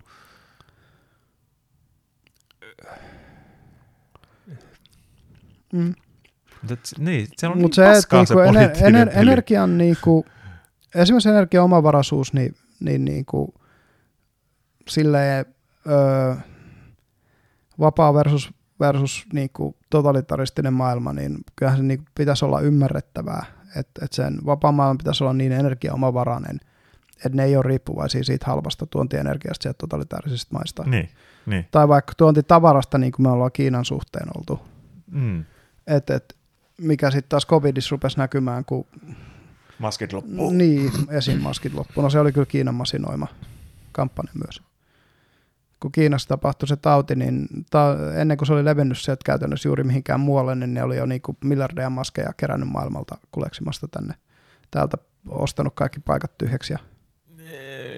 No, Joo, he- si- siis niin on ihan todistusaineistoa, voit, voit, no, voit no mutta siis, se, mut siis siinä on taas se, se, ei, mutta se on, se on taas, siis se on taas tämä länsimaiden Mm. mm. oma moka, että ei ole niinku oikeasti Niin, niin, niinku varastoja, ei niin. ole oikeasti tuotantoa, omaa tuotantoa ja tää Niin, tai, tai siis kun ne kaikki varastot just myytiin Kiinaan silleen kaksi-kolme kuukautta ennen kuin se tauti levisi tänne. tai, tai, tai, niin. Ja sen jälkeen Kiina myi niitä omia huonompilaatuisia maskeja meille kalliimmalla. No just, just. Tai, tai, tai Sam Harrisilla oli hyvä pointti. Se, oli, että se on vähän niin kuin, että joku jenkkiläinen armeija ulkoistaisi niin kuin, tota, ö, ammuksen tuotannon Mm. mm. Kiinaan.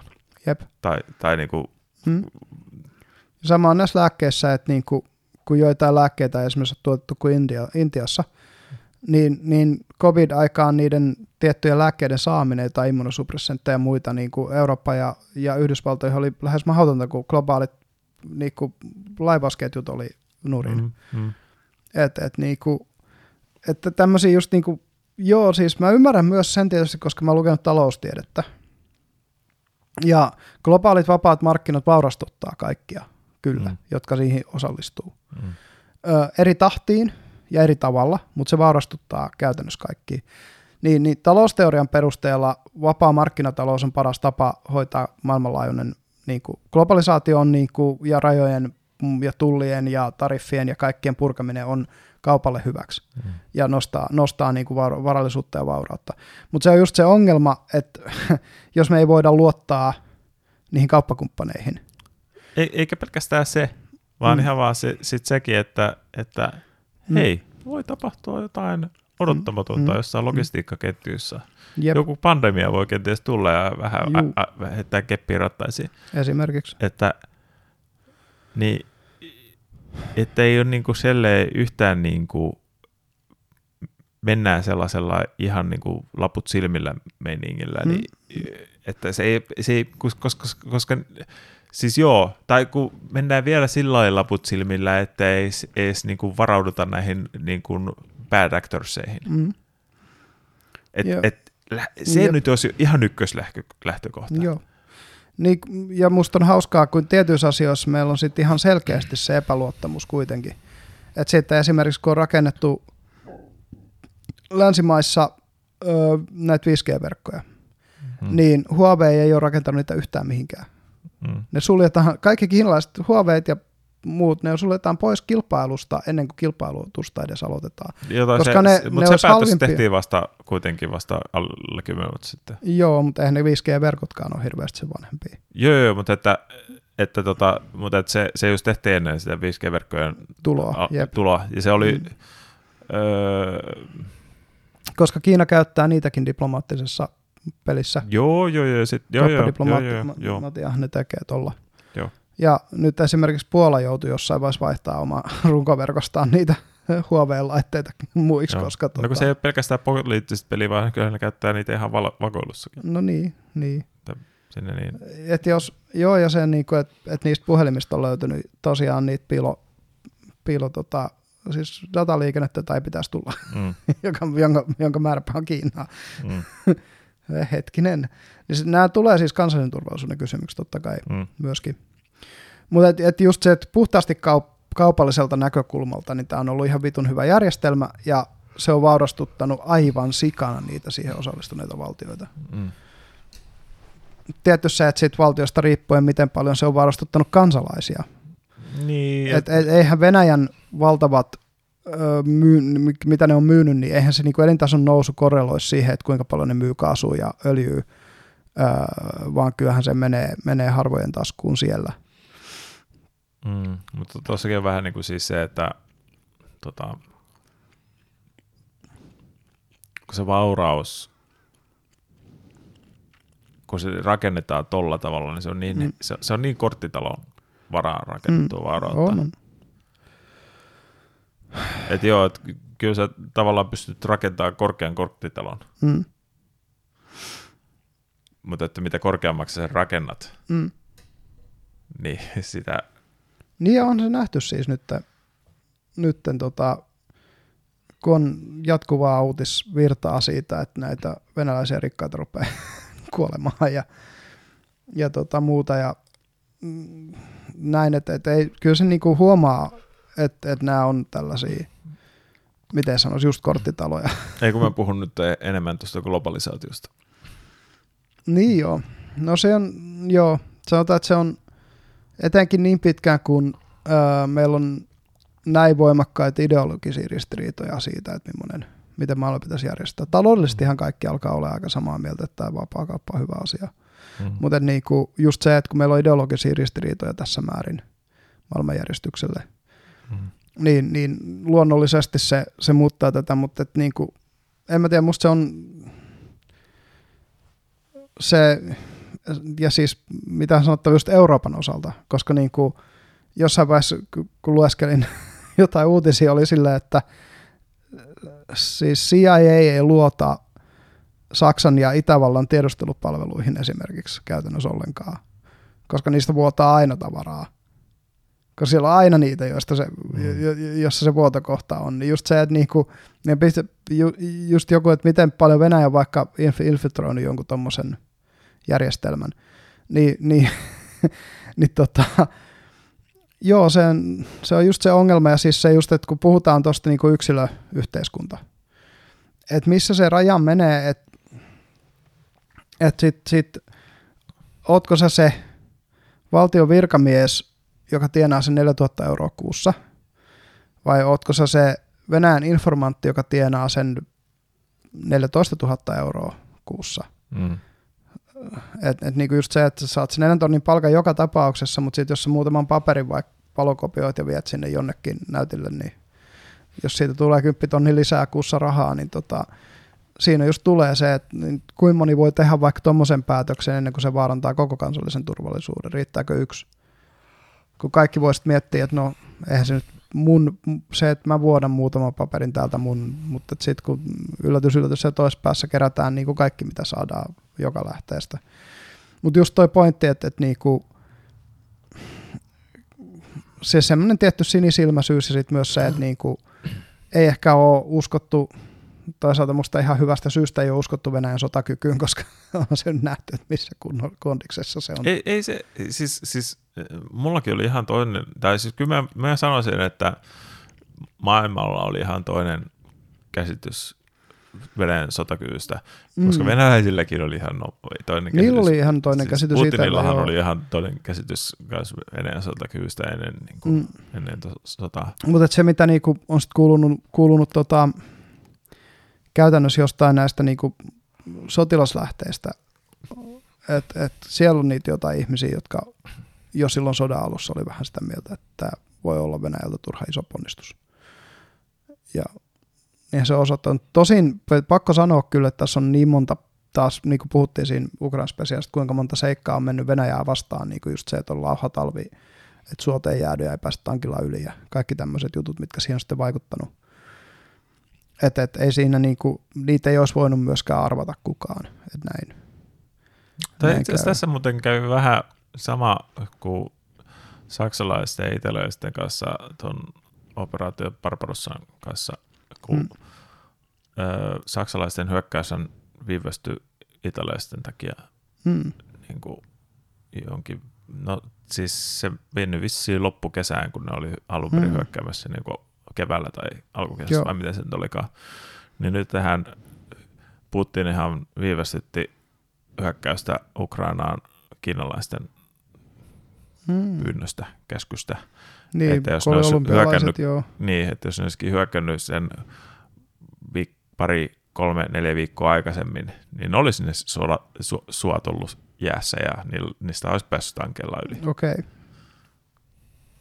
Joo, en, en ole noin tu- tarkkaan tutustunut, tutustunut tähän, tähän tota, tosiaan muistan vaan sen lauha, lauhatalvi hmm puheet, mitä oli, että normaalisti ne olisi siihen aikaan, kun ne hyökkäsi, niin ollut vielä jäässä mm. normaalitalvena.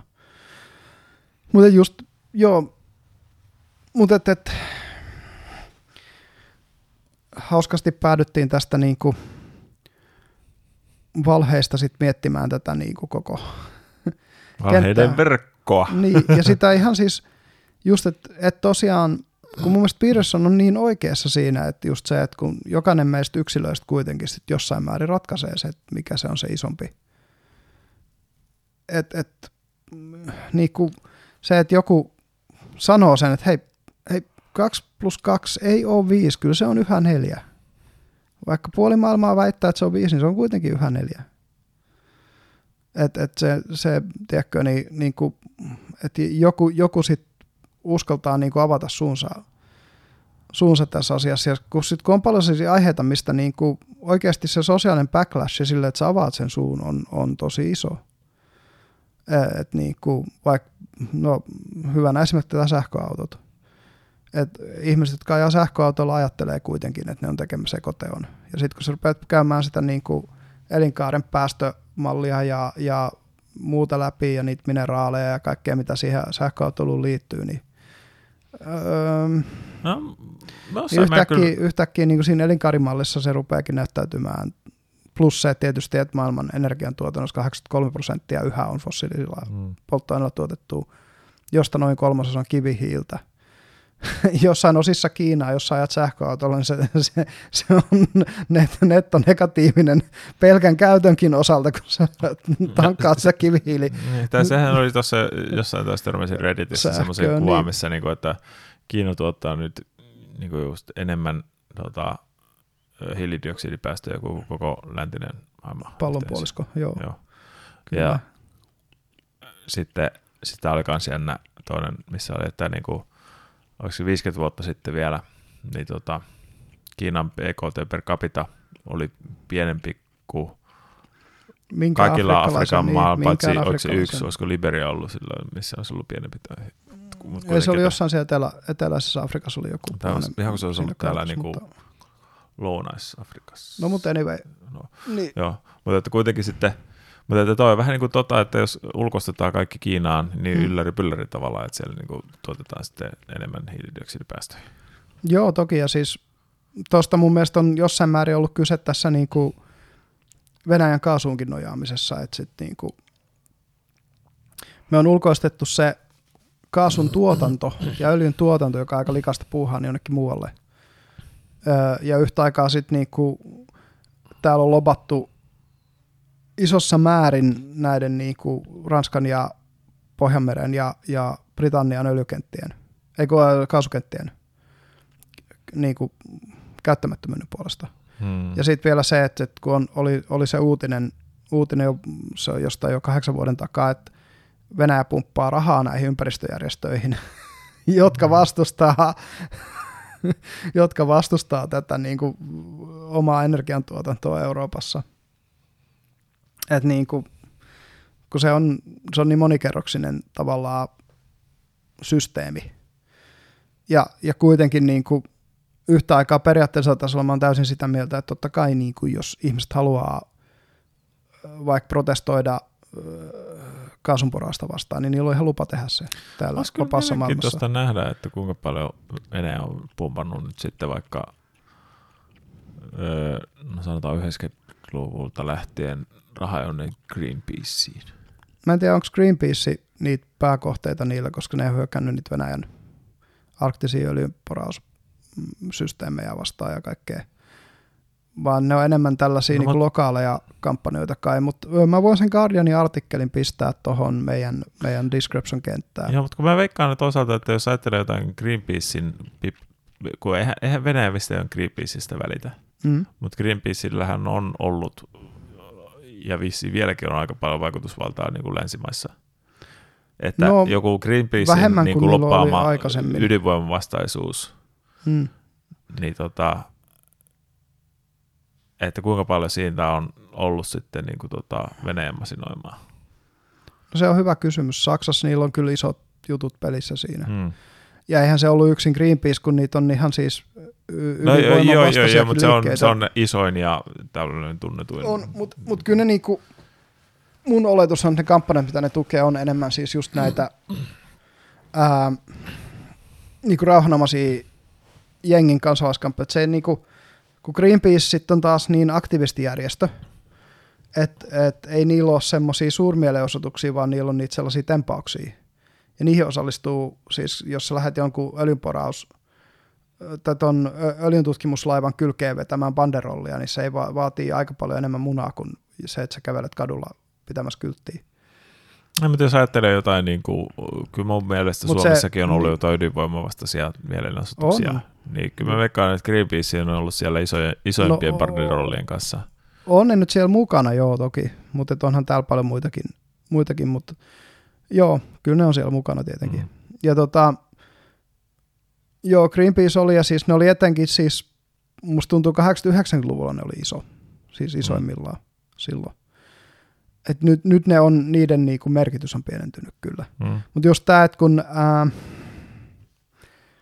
mä en tiedä kuinka paljon Greenpeace tekee jotain poliittista toimintaa, toisin kuin sitten taas nämä niinku, monet, monet kansalaisjärjestöt, jotka on paikallisia ja valtiollisia, ne lähettää niitä, niillä on sloppareita, jotka käy tapaamassa porukkaa, porukkaa ja muuta. Niin. Mut se on hyvä kysymys, mutta siis se, että, että niinku, onhan sitä, siis ihan varmasti rahavaikuttamista on, koska Venäjällä on niin myös se, että sit kun me ollaan riippuvaisia Venäjän kaasusta, se tarkoittaa, että Venäjällä on iso kirstu, Mm. Mm. koska ne saa ihan vitusti rahaa siitä, ne myy Mm. sitä. Ja jos ne on, miettii, että nyt, nyt niinku, ja se energiavaikuttaminen näkyy siinäkin, että sit tietyt valtiot, niin kuin Kreikka, Unkari ja Italia, on jo vähän ollut sitä mieltä, että tota, mä en tiedä, onko tämä, olisiko tämä energiapoikotin purkaminen ihan hyvä asia, ja ei me, me ei selvitä talvesta ilman, ja bla bla bla. Et tota, siinä on tääkin. Mut, mut anyway joo, siis mm, lähettiin niistä valheista, niin, niin no, politiikka on se paikka, missä, missä niitä jonkin verran esiintyy. Joku, Mm. siis mä muista kuka se oli, mutta joku sanoi sen niin hyvin, että jos, jos vaalilupauksen pitäisi olla, olla niin kuin kvantifioituja, niistä olisi pakko pitää kiinni. Voisi niin tästä voisi vähän, politiikka näyttää vähän erilaiselta. voisi melkein kuin Soinia mukailla, että missä politiikka, siellä valhe. Ja sehän niin kuin, kyllähän se niin kuin näkyy, että tota, myös, että, että mikä määrä meille luvataan kaikkea hyvää ennen vaaleja, joka puolueen osalta, Mm. ja mikä määrä siitä toteutuu. Mutta sitten on silleen, että no, realismi esti tämän meidän vaalilupausten, me joudumme tekemään kompromisseja ja muuta. No, kyllä me kaikki periaatteessa tiedettiin se etukäteen, että, että kun ne lup- vaalilupaukset ja vaaliohjelmat tulee, niin, niin ne, on, ne on täyttä taivaanrannan maalailu, jolla ei ole juurikaan todellisuuspohjaa siinä konsensuspohjaisessa politiikassa, mitä Suomessakin tehdään. ja, ja käytännön, tämä on just hauskaa silleen, että, että hirveästi parjataan kansan keskuudessa niitä hallituksia, jotka on tasapainottanut Suomen kansantalouden. Ja ylistetään niitä, jotka on saanut sitä velkaantumista aika ihan hillittömästi, koska ne, jotka velkaannuttaa, niin ne on luonut infrastruktuurityöpaikkoja ja ne on luonut vaikka mitä Mm. tällaisia, ne on nostanut mahdollisesti hyvinvointiin liittyviä tukia ja muita. Ja sitten taas kun joku on ollut silleen, että hei, me eletään yli varoja ihan vitusti, nyt on pakko vähän leikata joka suunnasta, niin, niin sitä kaveria vihataan. Mm. No sen takia se on vähän niin kuin vaikea, tota, öö, no mitä Suomella on nyt lähemmäs 100 miljardia velkaa, onko se mennyt yli? Eikö se mennyt se yli jo? Taisi mennä yli. Olisiko se jopa 140, mikä mä oon nähnyt se Eikä se niin paljon. luku? Pitäisi Koska se varmaan olisi googlata. 50, 50 miljardia kasvanut sitten kymmenes vuodessa. Eikä se niin paljon kasvanut. Ei se toivottavasti on niin paljon kasvanut. Sitten mekin vetää, että ei se varmasti. Vois, voisiko mut se- 104 kenties olla Ei, sitten? kun mä muistelen, että tuo 140 olisi niin kuin kaikki julkinen velka yhteensä. Et siinä on valtion, kuntien ja, ja näiden Aa, okei. eläkekassojen velat Okei. kaikki. No mutta kuitenkin, niin tota, tämän, tämän, tämän niin työ, työttömyysjärjestelmän, mikä on myös rahastojärjestelmä, niin se velat olisi siinä jos myös mukana. Mutta että just, just tavallaan just toi, että niinku, no onhan se nyt vähän sama, jos jokaista yksilöäkin ajattelee, kun menee pankista hakemaan Mm. niin paljon lainaa kuin vaan saa, Mm. Niin kyllä siellä kaikkea kivaa ostelee ja, Mm. ja käy ravintolassa syömässä ja Kyllä. näin poispäin, mutta että sitten kun se raha hupenee ja sitten kun sitä pitäisi maksaa takaisin, niin, Jep. niin tota, no mielellään sitä ottaisi lisää velkaa, mutta toisaalta pankit saattaa olla vähän yksilöiden kohdalla sellaisia, että niin kuin, ettei mm. Mm. ne välttämättä lainaakaan lisää, että Joo, just sillä, että no, jos ei ole takeita tästä edellisen takaisin Niin. maksusta, niin miksi mä annettaisiin sulle enempää. mm. Mutta se, se on vähän se niinku, Miten jos mä makselisin vaan näitä Tästä- korkoja, tästä- että mä otan tästä täällä vähän lisää lainaa ja makselen vaan näitä korkoja. kun ollaan jo tässä loppupuolella, niin voi varmaan heittää muutaman läpän lisää siis, kun Mm. oli tämä jauhojengikohu tässä kesällä. Mm. niin kyllä mä sitä mietin, että niinku, kyllä tämä Sanna Marinin hallituksen taloudenpito muistuttaa kyllä niinku kokainiaddiktin taloudenpito, että no, me ollaan addiktoiduttu näihin tiettyihin juttuihin ja niitä varten tarvitaan lisää lainaa, niin pikavippiä vaan EKPltä tekstariin vetämään Saksaa. Miten se meni? että tota, No, näin, näin. Si- Siis, siis me ollaan oikeasti addiktoiduttu. niin. Mm, Ja se näin. just, että- Vähän että siis- hy- hyvinvointiin. Niin, Siis, ja nyt oli, just oli hyvä kirjoitus tänään. Joku ekonomi, jota nimeä en taaskaan muista, oli kirjoittanut siitä just, että kun Suomeen verrataan aina muihin Pohjoismaihin, kun ei me Mm. voida verrata, kun ei me olla samalla tasolla kuin ne muut. mm, Yksinkertaisesti meidän, meidän, niinku, ää, meidän, meidän niinku valtion rahoit, rahoituspohja ei ole ollenkaan sillä tasolla kuin Ruotsin tai Tanskan tai Norjan. Norjalla tietysti on täysin oma tilanteensa, kun niillä on niin paljon sitä öljyvarantoa, mm. Mutta Tanska ja Ruotsi vaikka, niin ne on vaan niinku hoitanut asiansa niin vitusti paremmin. Ja se musta oli jotenkin hassua, kun mä katsoin jotain, niinku, oliko se just miljonäärien määrä, että Suomessa olisi 78 miljonääriä, Tanskassa joku 500. Et niinku, musta se on jollain tavalla kertovaa, että kuinka hyvin siinä valtiossa voi menestyä, kuinka paljon siellä esimerkiksi on näitä niinku rikkaita ihmisiä. Siis Ei- toimivassa valtiossa nimenomaan. ei voi olla noin vähän. Voi, pitäisi ehkä katsoa. Ei, ne eihän, ei mitenkään voi olla noin vähän, koska joka vuosi tulee 52 miljonääriä lisää kuitenkin Suomessa. Ei tulee. No, no lotto. No niin joo. Totta. Et kyllä siinä pitäisi 2 niin. aina, ainakin lisää perään. to- pitäisi lukuihin. katsoakin noita lukuja. lukuja. Vai olikohan toi jotenkin, että se oli superrikkaiden määrä, että siinä oli joku enemmän kuin se joku Mutta mut siis sehän miljoona. on, että Suomessa ei ole vissiin kuin yksi, Yksi miljardööri. Joo, ase, Että Ruotsissa- hänkin on asekauppias. Että Ruotsissa niitä on sen tässä niin kuin, vissi päälle. Niitä on, mun niitä päällekin? kahdeksan. Niin, mullakin tuli jo kahdeksan, joo. Ja- Olisiko se kahdeksan sitten? Ja tota, sitten Jenkeissä niitä on yhtä paljon kuin muussa maailmassa yhteensä. Mutta mut tuossa on vähän toisaalta se, että, että niinku joku Ruotsi ja Tanska, Mm.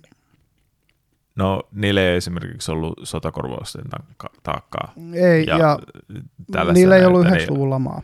Niin, että ne, ne ei ole sama, samalla Jos sä tavalla. katsot kansantalouden tilastoja, Suomen valtio meni aika tasatahtiin Ruotsin kanssa vuoteen 91 asti, jonka jälkeen tuli sen notkahdus ja ne kaksi viivaa jatkaa suunnilleen samaa tahtia sen notkahduksen jälkeen menemään ylöspäin, mutta eri tasoilla. Meidän koko kansantalous tu- taantui 90-luvun lamasta niin paljon, mm. että et niinku, ja mikä mä luulen, että oli iso syy, miksi Suomi liittyi euroon ja Ruotsi ja Tanska ei, Mm. oli just nimenomaan se, että koska se oli valuuttakriisi meidän omalle valuutalle, ja me ei enää ikinä haluta kokea uudestaan tuollaista valuuttakriisiä, mikä, mikä se 90-luvun lama oli. Mutta että sitten, sitten Ruotsi esimerkiksi, sehän on käytännössä ajanut asevoimat alat, alas. Mm. Suomi pitää aika iso reservi. Joo, Että, mutta toisaalta niiden oma asetuotanto on huomattavasti korkeammalla tasolla kuin Suomen, kun ne tuottaa niin kuin niistä jaaskrippeneistä lähtien. no joo, ja ne, niidenkään kauppa ei nyt ei välttämättä hirveän hyvin käy. Mutta joo, että on siinä nyt siis se, mutta että toisaalta niin kuin tavallaan siis se, että, että ei kun siis, siis toihan on negatiivinen, siis että, että Suomen ö, armeijan kulut ovat isommat kuin Ruotsin Mm. mm. armeijan. Mm.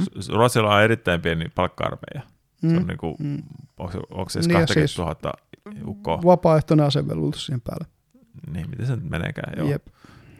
Ja sitten toisaalta niillä on just noita niin kuin omaa asetuotantoa, jolla saa Mm. niin kuin edullisemmin kuin ulkomailta ostamalla. Niin, kuin, Aseita, jep. niin että Kyllä. siis, siis Ruotsin, Ja sen Tota- lisäksi niistä saa potentiaalista vientituloa, kun niitä myydään. ja toisaalta Ruotsi pystyy, pystyy myös si- sitä kautta niin kuin käyttämään vähemmän niin kuin budjetistaan Mm. niin kuin armeijaan, koska Joo, Suomi on puskurina välissä. Mutta jos mietit vaikka, että Suomenkin puolustusbudjetti on alle 2 prosenttia koko meidän budjetista, No, mutta on silti niin kuin, niin ne on, että jos sosiaali- ja terveysmenot on siinä kaksi kolmasosaa pikkasen päälle vissiin, ja koulutus on vähän toistakymmentä prosenttia, niin siinä on niin kuin meidän budjetista melkein kaikki. mm, Et, mm. et, et sen lähinnä, mutta et musta on, en tiedä seuraatko muuten tota, Twitterissä on se leikattavaa löytyy hashtag. Öö, Pakko en- suositella kaikille kuulijoille, ettikää leikattavaa löytyy hashtag. Siellä oli tota liberaalipuolue nimenomaan. Mm.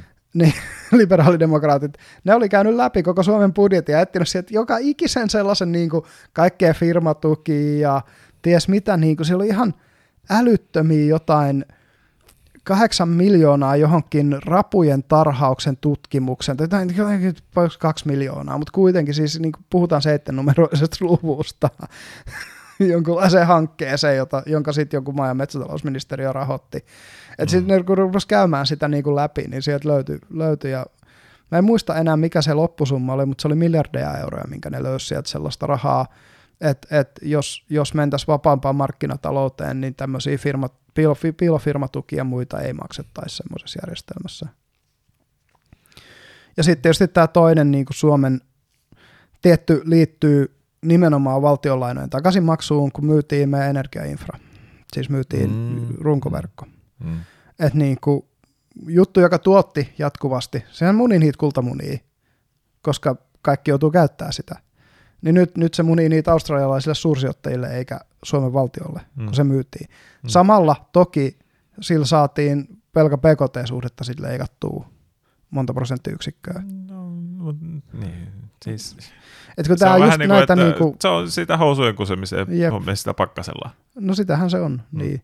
Ja, ja se on just, tietysti myös on sanottava, että valtionyhtiöiden tehokkuus on aina pienempi kuin markkinayhtiöiden. Siis se, se semmoinen, että mi- miten tehokkaasti ne toimii, kuinka paljon per työntekijä ne tuottaa tulosta. No niin, mutta että minne se tuottaa sen tuloksen? Niin, kyllä. Että onko se, ö, siis kyllä mä sanoisin, että aina on Suomen eduksi tai suomalaisten eduksi, mm. että tuotetaan Suomeen 50 yksikköä ja ulkomaille 100 yksikköä Mm. tehokkuutta. Tai, tai niin kuin tälleen. Niin, tai siis sanotaan näin, että, että tuotetaan siis vaikka samaa infrastruktuuripalvelu tehokkaammin ja halvemmalla, mutta sitten se lisäarvo menee ulkomaille eikä Suomeen. Niin. Jep, niin aina, aina tietysti parempi, että se menisi Suomeen.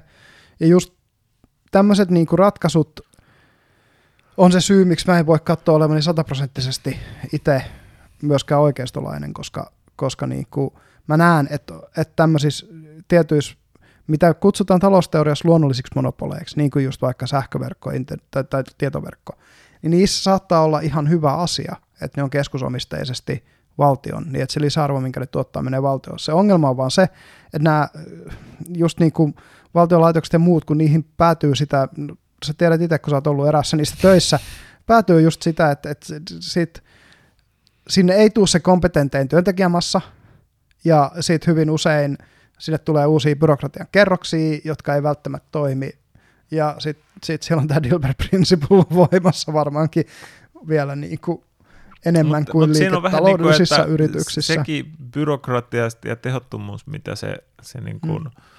tota, tuottaa, niin se siltikin valuu tavallaan niin kuin Suomeen. No tännehän se menee, koska suomalaisia se työllistää. Niin, Jep. Niin. että jos, jos vaikka joku Fortumin energiaverkot työllisti mm. niin kuin aikaisemmin tuhat tyhjän te- toimittajaa, Mm.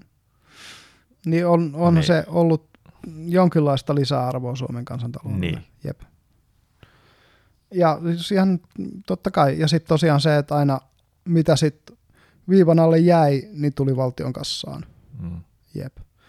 Että on, ja just niin kuin näissä tämmöisissä asioissa niin kuin nämä luonnolliset monopolit, ja sitten jossain määrin ää, vaikea nähdä, että esimerkiksi just näiden kovien alkoholijuomien monopoli purettaisiin.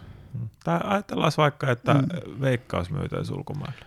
Nythän, joo, nythän sitä on pohdittu, että, että veikkauksen kilpailijat sallittaisiin Suomessa jossain vaiheessa. Tässä mutta että veikkaus myytäisi ulkomaille ja Mm. että mitä, mitä, mitä kävisi sillä, kun veikkaus äh, nytkin osan tuotoista jakaa Miten se niin kuin menee, Suomeen, niin kuin, että, että tota, niin kuin eri veikkauksen niin kuin, ää, Suomen partiolaiset ja kaikki tämmöiset nuorisojärjestöt, liikuntajärjestöt, niin kuin ihan kaikki, ne on kaikki veikkausvaroista. Mm. Joku sullin toimin, nuorisotoiminta, me varmaan 9 prosenttia veikkausvaroja. Et sit jotkut nuorisojärjestöt toimii niin kuin kulttuuriministeriön, opetuskulttuuriministeriön nuorisojärjestöt tuolla, mikä ei ole sit veikkausvaroja. Mut verorahahan sekin on tietysti, mm. mutta et just tämä, että niistä, niistä veikkausvoitoista, niin, niin kuin, toki sen taakan kantaa sit se ongelmapelaajoukko, joka on joku alle 10 prosenttia populaatiosta käytännössä. Tai, tai tuossa on nyt Mutta- tietenkin siis se, että joo, veikkaus on tavallaan sellainen leech, Mm. niin kuin, että, että se ei tuota oikeasti mitään, vaan Mm. että se vaan vie kansalaisilta ja Niin, uudelleen mutta eikö se olisi vielä tavallaan. pahempi, jos semmoinen monopoli menisi? Tai, tai Niin. semmoinen niinku Niin, markkina se, olisi se koska se on nähty nyt- Suomesta. Niin ja se on nyt nähty, mitä se on tehnyt jossain Britanniassa, kun joka ikisen urheilujoukkueen paidassa on käytännössä joku veikkausfirma, joka ikisen niin kuin, matsin, joka näytetään kaupallisella kanavalla, kaikki pääsponsorit äh, sille, sille tota, urheilulähetykselle on niitä veikkausfirmoja. Et, et niinku, ja, ja siitä on tullut niinku aivan hillitön bisnes siitä, siitä hommasta siellä. Ja se on jännää sitten, kun niitä lieveilmiöitä me rupeaa siitä, siitä katsomaan, niin kuin se Tampere United-sotku Suomessa, mä en tiedä muistaakseni tämmöistä Suomen jalkapallotapausta, kun joku singaporelainen sijoittaja yhtäkkiä halusikin sijoittaa Tampere Unitediin rahaa, ja, Mm. ja tota, siitä ruvettiin purkaa tätä, niin se oli joku, tota, ne pelaa jossain Singaporessa niin kuin Suomen, S, Suomen veikkausliikan ykkösdivari ja kakkosdivari jalkapallopeleistä vittu. Ja sitten kun sä mietit, minkä kokoiset rahat Suomessa liikkuu, niin tänne ei tarvii edes kovin isoja summia tuoda sitä rahaa, mm. että porukka rupeaa miettimään, että kannattaisiko nyt yksi matsi sitten kuitenkin heivata tässä, tässä kohtaa, kun tiedätkö, kun vertaa sitten vaikka johonkin Englannin valioliikaan, missä ne rahat on niin isoja, että siinä on niinku sen mm. korruptiosumma on todennäköisesti oltava kahdeksannumeroinen. Mm. Mm. Et, et niinku Suomessa sen tarvii olla ehkä viisi, kuusinumeroinen. Niin, niin, niin tämä on tämä vielä, mitä, mitä se tuottaa. Et sen takia just joku Suomessa joku valtion monopoli, niin, niin voidaan myös olettaa, että se ei yritä esimerkiksi vaikuttaa näihin urheiluliikoihin ja niiden tuloksiin, mm. kun, kun sen kautta ve- pelataan niitä veikkauspelejä. Mutta joo, nämä on, mut nämä on hankalia. Siis kyllä mä niin näen, että nämä tietyt, ää, koska, koska jos Alkon tulot menee valtiolta ja Veikkauksen tulot menee vaikka valtiolta, niin kyllähän se tekee ison aukon meidän valtion budjettiin. Ja on kuitenkin mm. todennäköistä sitten, että jos tämä nyt avattaisiin, niin, niin noin niin kuin, ää, kansainväliset alkoholimyyntikauppaketjut toisi tänne halvemmalla alkoholia kuin mitä alko pystyy tuottamaan ja myy sitä halvemmalla. Ja tietäen suomalaiset, niin, niin, niin kuin, muistan kun alkoholivero aleni, niin tuota, Kuopion tietojenkäsityötieteen opiskelijat teki semmoista tempauksia, pisti puvut päälle ja meni alkoon heti, kun se aukesi ostaa halvempaa viinaa. en yhtään ihmettä, jos Lappeenrannassa on teekkarit tehnyt saman. Et, tota, se oli niin, kuin niin iso tapaus, että viinahinta halpeni, niin tuota, se voi olla hyvä, että meillä ei ole markkinahintaista alkoholia täällä tarjolla. Nähdään myös sen, miten iso on se viinaralli, mikä täältä menee osin Latviaan asti. Että mm. tota, äh, jep, mutta nämä niinku kultamunat niinku valtiontalouden kannalta, ja sama juttu nyt kun puhutaan raideliikenteen avaamisesta kilpailulle. Aluksi siis se olisi tämä niinku HSL-alueen raideliikenne, nämä kiskupussit ja tämmöiset.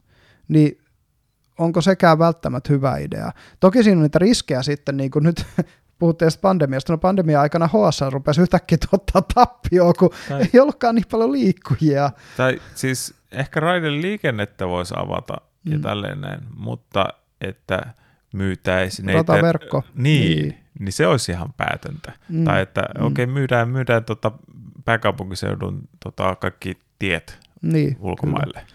Että... Ja siitä yhtäkkiä ruvetaan maksaa tietullia jossain Helsingissä tuloväylillä. Niin, tai, tai sitten vaan... Siihen se menisi, se, se, jos ne joko maksetaan tietullia tai sitten tota, valtio maksaa. Valtio maksaa, mm, niin. niin. Mutta et, et meidän, meidän kukkaroista se joka tapauksessa lähtisi. Mm. Ja tota, mutta et, ju, juu, siis mä oon myös sitä mieltä, että ei välttämättä ihan niin kuin se kiskoliikenteen avaaminen, ei se ole Englannissa mitenkään tehnyt autoaksi, että tota, mm. siellä on mm yksityinen junaliikenne.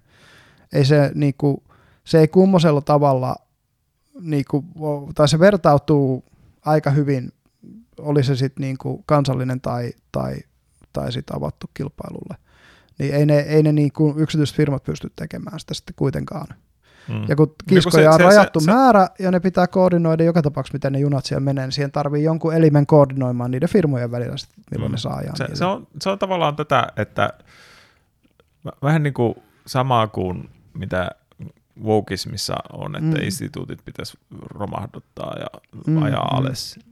Niin että okei, okay, näissä on mätää mm. ja se, se mm. mätä pitäisi niin kuin saada pois. Mm. Mutta se ei tar- tarkoita sitä, että okei, okay, että jos veikkaus on mätä, niin mm. että vittu myydään se ulkomaille. Niin.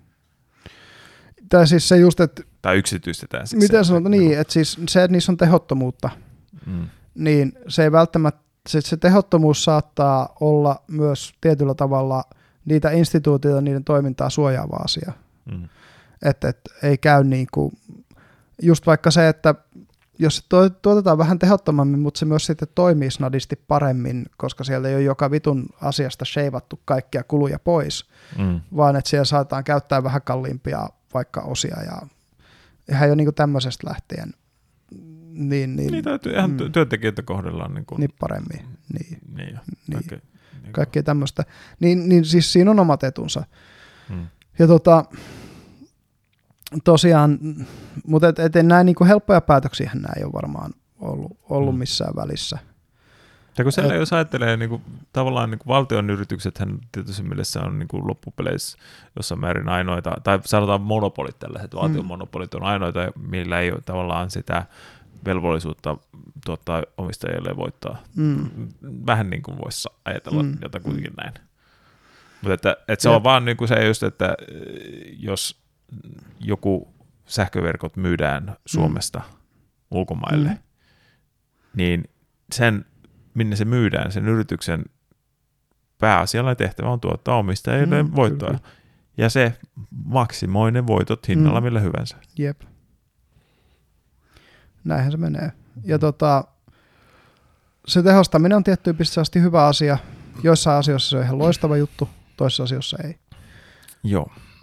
Mutta anyway, niin mentiin, mentiin tähän markkinatalouskeskusteluun näiden kaikkien vaiheiden jälkeen. Voitaisiin lopetella, kun Toivottavasti meidän kuulijat ovat pitäneet edes jonkunlaista näkö, näkemystä siitä, että meillä on ollut punainen lanka tässä, tai Niin. onko vai eikö. tai, Taidetaan molemmat olla pikkasen väsyneitä, kun säkin oot haukotellut tästä Mm. podcastin aikana useamman kerran. Että Ei kun mä pääsin tässä, tähän pääsin meidän- tässä putaa vielä, mutta tota, su, sulla oli seuraava meno vielä. Että, tota, Niin kyllä, ja siis toki pitää, pitää lopettaa, mutta et Joo. niinku, ehkä tämä on just tämä, kun puhutaan mistä tahansa komplekseista ongelmista, niin sit niitä li, liitynnäisiä siinä on niin paljon, että sitten tulee tosi herkästi sit niitä liitynnäisiäkin käsiteltyä, mm. mm, koska tietysti tämä on integroitu iso systeemi, mm. niin, niin, niin kun se just, että puhutaan jostain globalisaatiosta, niin, niin aika hyvä esimerkki globalisaatiosta on vaikka Fingridin myynti sijoitusyhtiölle. Tai, tai selle, nyt kun siis tässä, en mä tiedä mitä me keksitään tälle podcastille otsikoksi, niin tota, tässä ollaan Tämä voisi olla niin, tämmöinen sekalainen laari. niin, mutta että toisaalta, tää, koska tämä on sekalainen laari, ainakin minusta on ollut paljon mielenkiintoisempaa keskustella. Että, Joo, koska, tai sillä, että ei tarvinnut oikeastaan niinku miettiä, että pysyykö aiheessa vai niin, ei, tai, vaan tai että jos me oltaisiin sitä alkuperäistä aihe, aihe, ajatusta, että determinismia Öö, niin kuin äärettömyys nyt kaksi puoli tuntia, Mä luulen, että kaksi tuntia, ollut, kolme varttia jauhettu. meillä olisi ollut Niin. vähän lyhyempi podcasti. olisi ollut lyhyempi podcast, mutta, mutta että, että jos meillä olisi toisaalta, niin kuin, että no, vedetään nyt se kaksi puoli tuntia vähintään tätä näin, ja niin, tässä olisi ollut vähän pakolla, raamit, niin, niin Kyllä. olisi ollut vähän sellaista kyllä hakemista. Jep, jep. Että tota, Mutta joo, no, toi, en tiedä, voi olla, että tota, tämä on kuuntelijoista ollut ihan perseestä tämä jakso, koska punainen lanka on vähän mennyt sieltä tälle, mutta ainakin itselle ehkä meillä on ollut semmoisia kuulijoita, jotka tykkääkin siitä. Eikä ne muuten meitä Mm. olisi näin pitkään jaksanut kuunnella. Niin.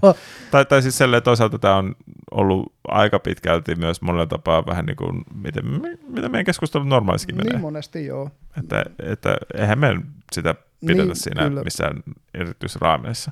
Ei, ei. Ja tota, joo, eiköhän mm, tähän vuoden loppukaneetiksi todeta, että aina ei pysytä aiheessa sitä vähän, mikä pysyttiin niissä kahden ekan kauden jaksoissa. Koittakaa kestää, pysykää mukana, Jeps. kuunnelkaa, jakakaa, laikatkaa, subscribeatkaa, kaikki tämä ihana ja hieno, jotta me kasvetaan edes vähän. Mun mielestä tämä meidän kasvu on ollut ihan hyvää nähdä se, että me ei ole mainostettu tätä niin kuin pätkääkään juuri missään, juuri kenellekään, juuri Mm. koskaan. Niin tuota, siihen nähden tämä on oikein hyvää, hyvää ollut tämä kasvu, kasvu tällä kastilla. Ja tota, eiköhän me toivotaan siinä vaiheessa, että mukavat viik- tulevat viikot, sunnuntaina tämä julkaistaan kuitenkin, jonain sunnuntaina. Jeps. Ei sanota mitään tarkkaa päivämäärää, Ei, koska nyt on ei. vielä vähän Nyt on vielä avoin. liikaa, liikaa muuttujia. Joo. Mutta Ketip, mood mm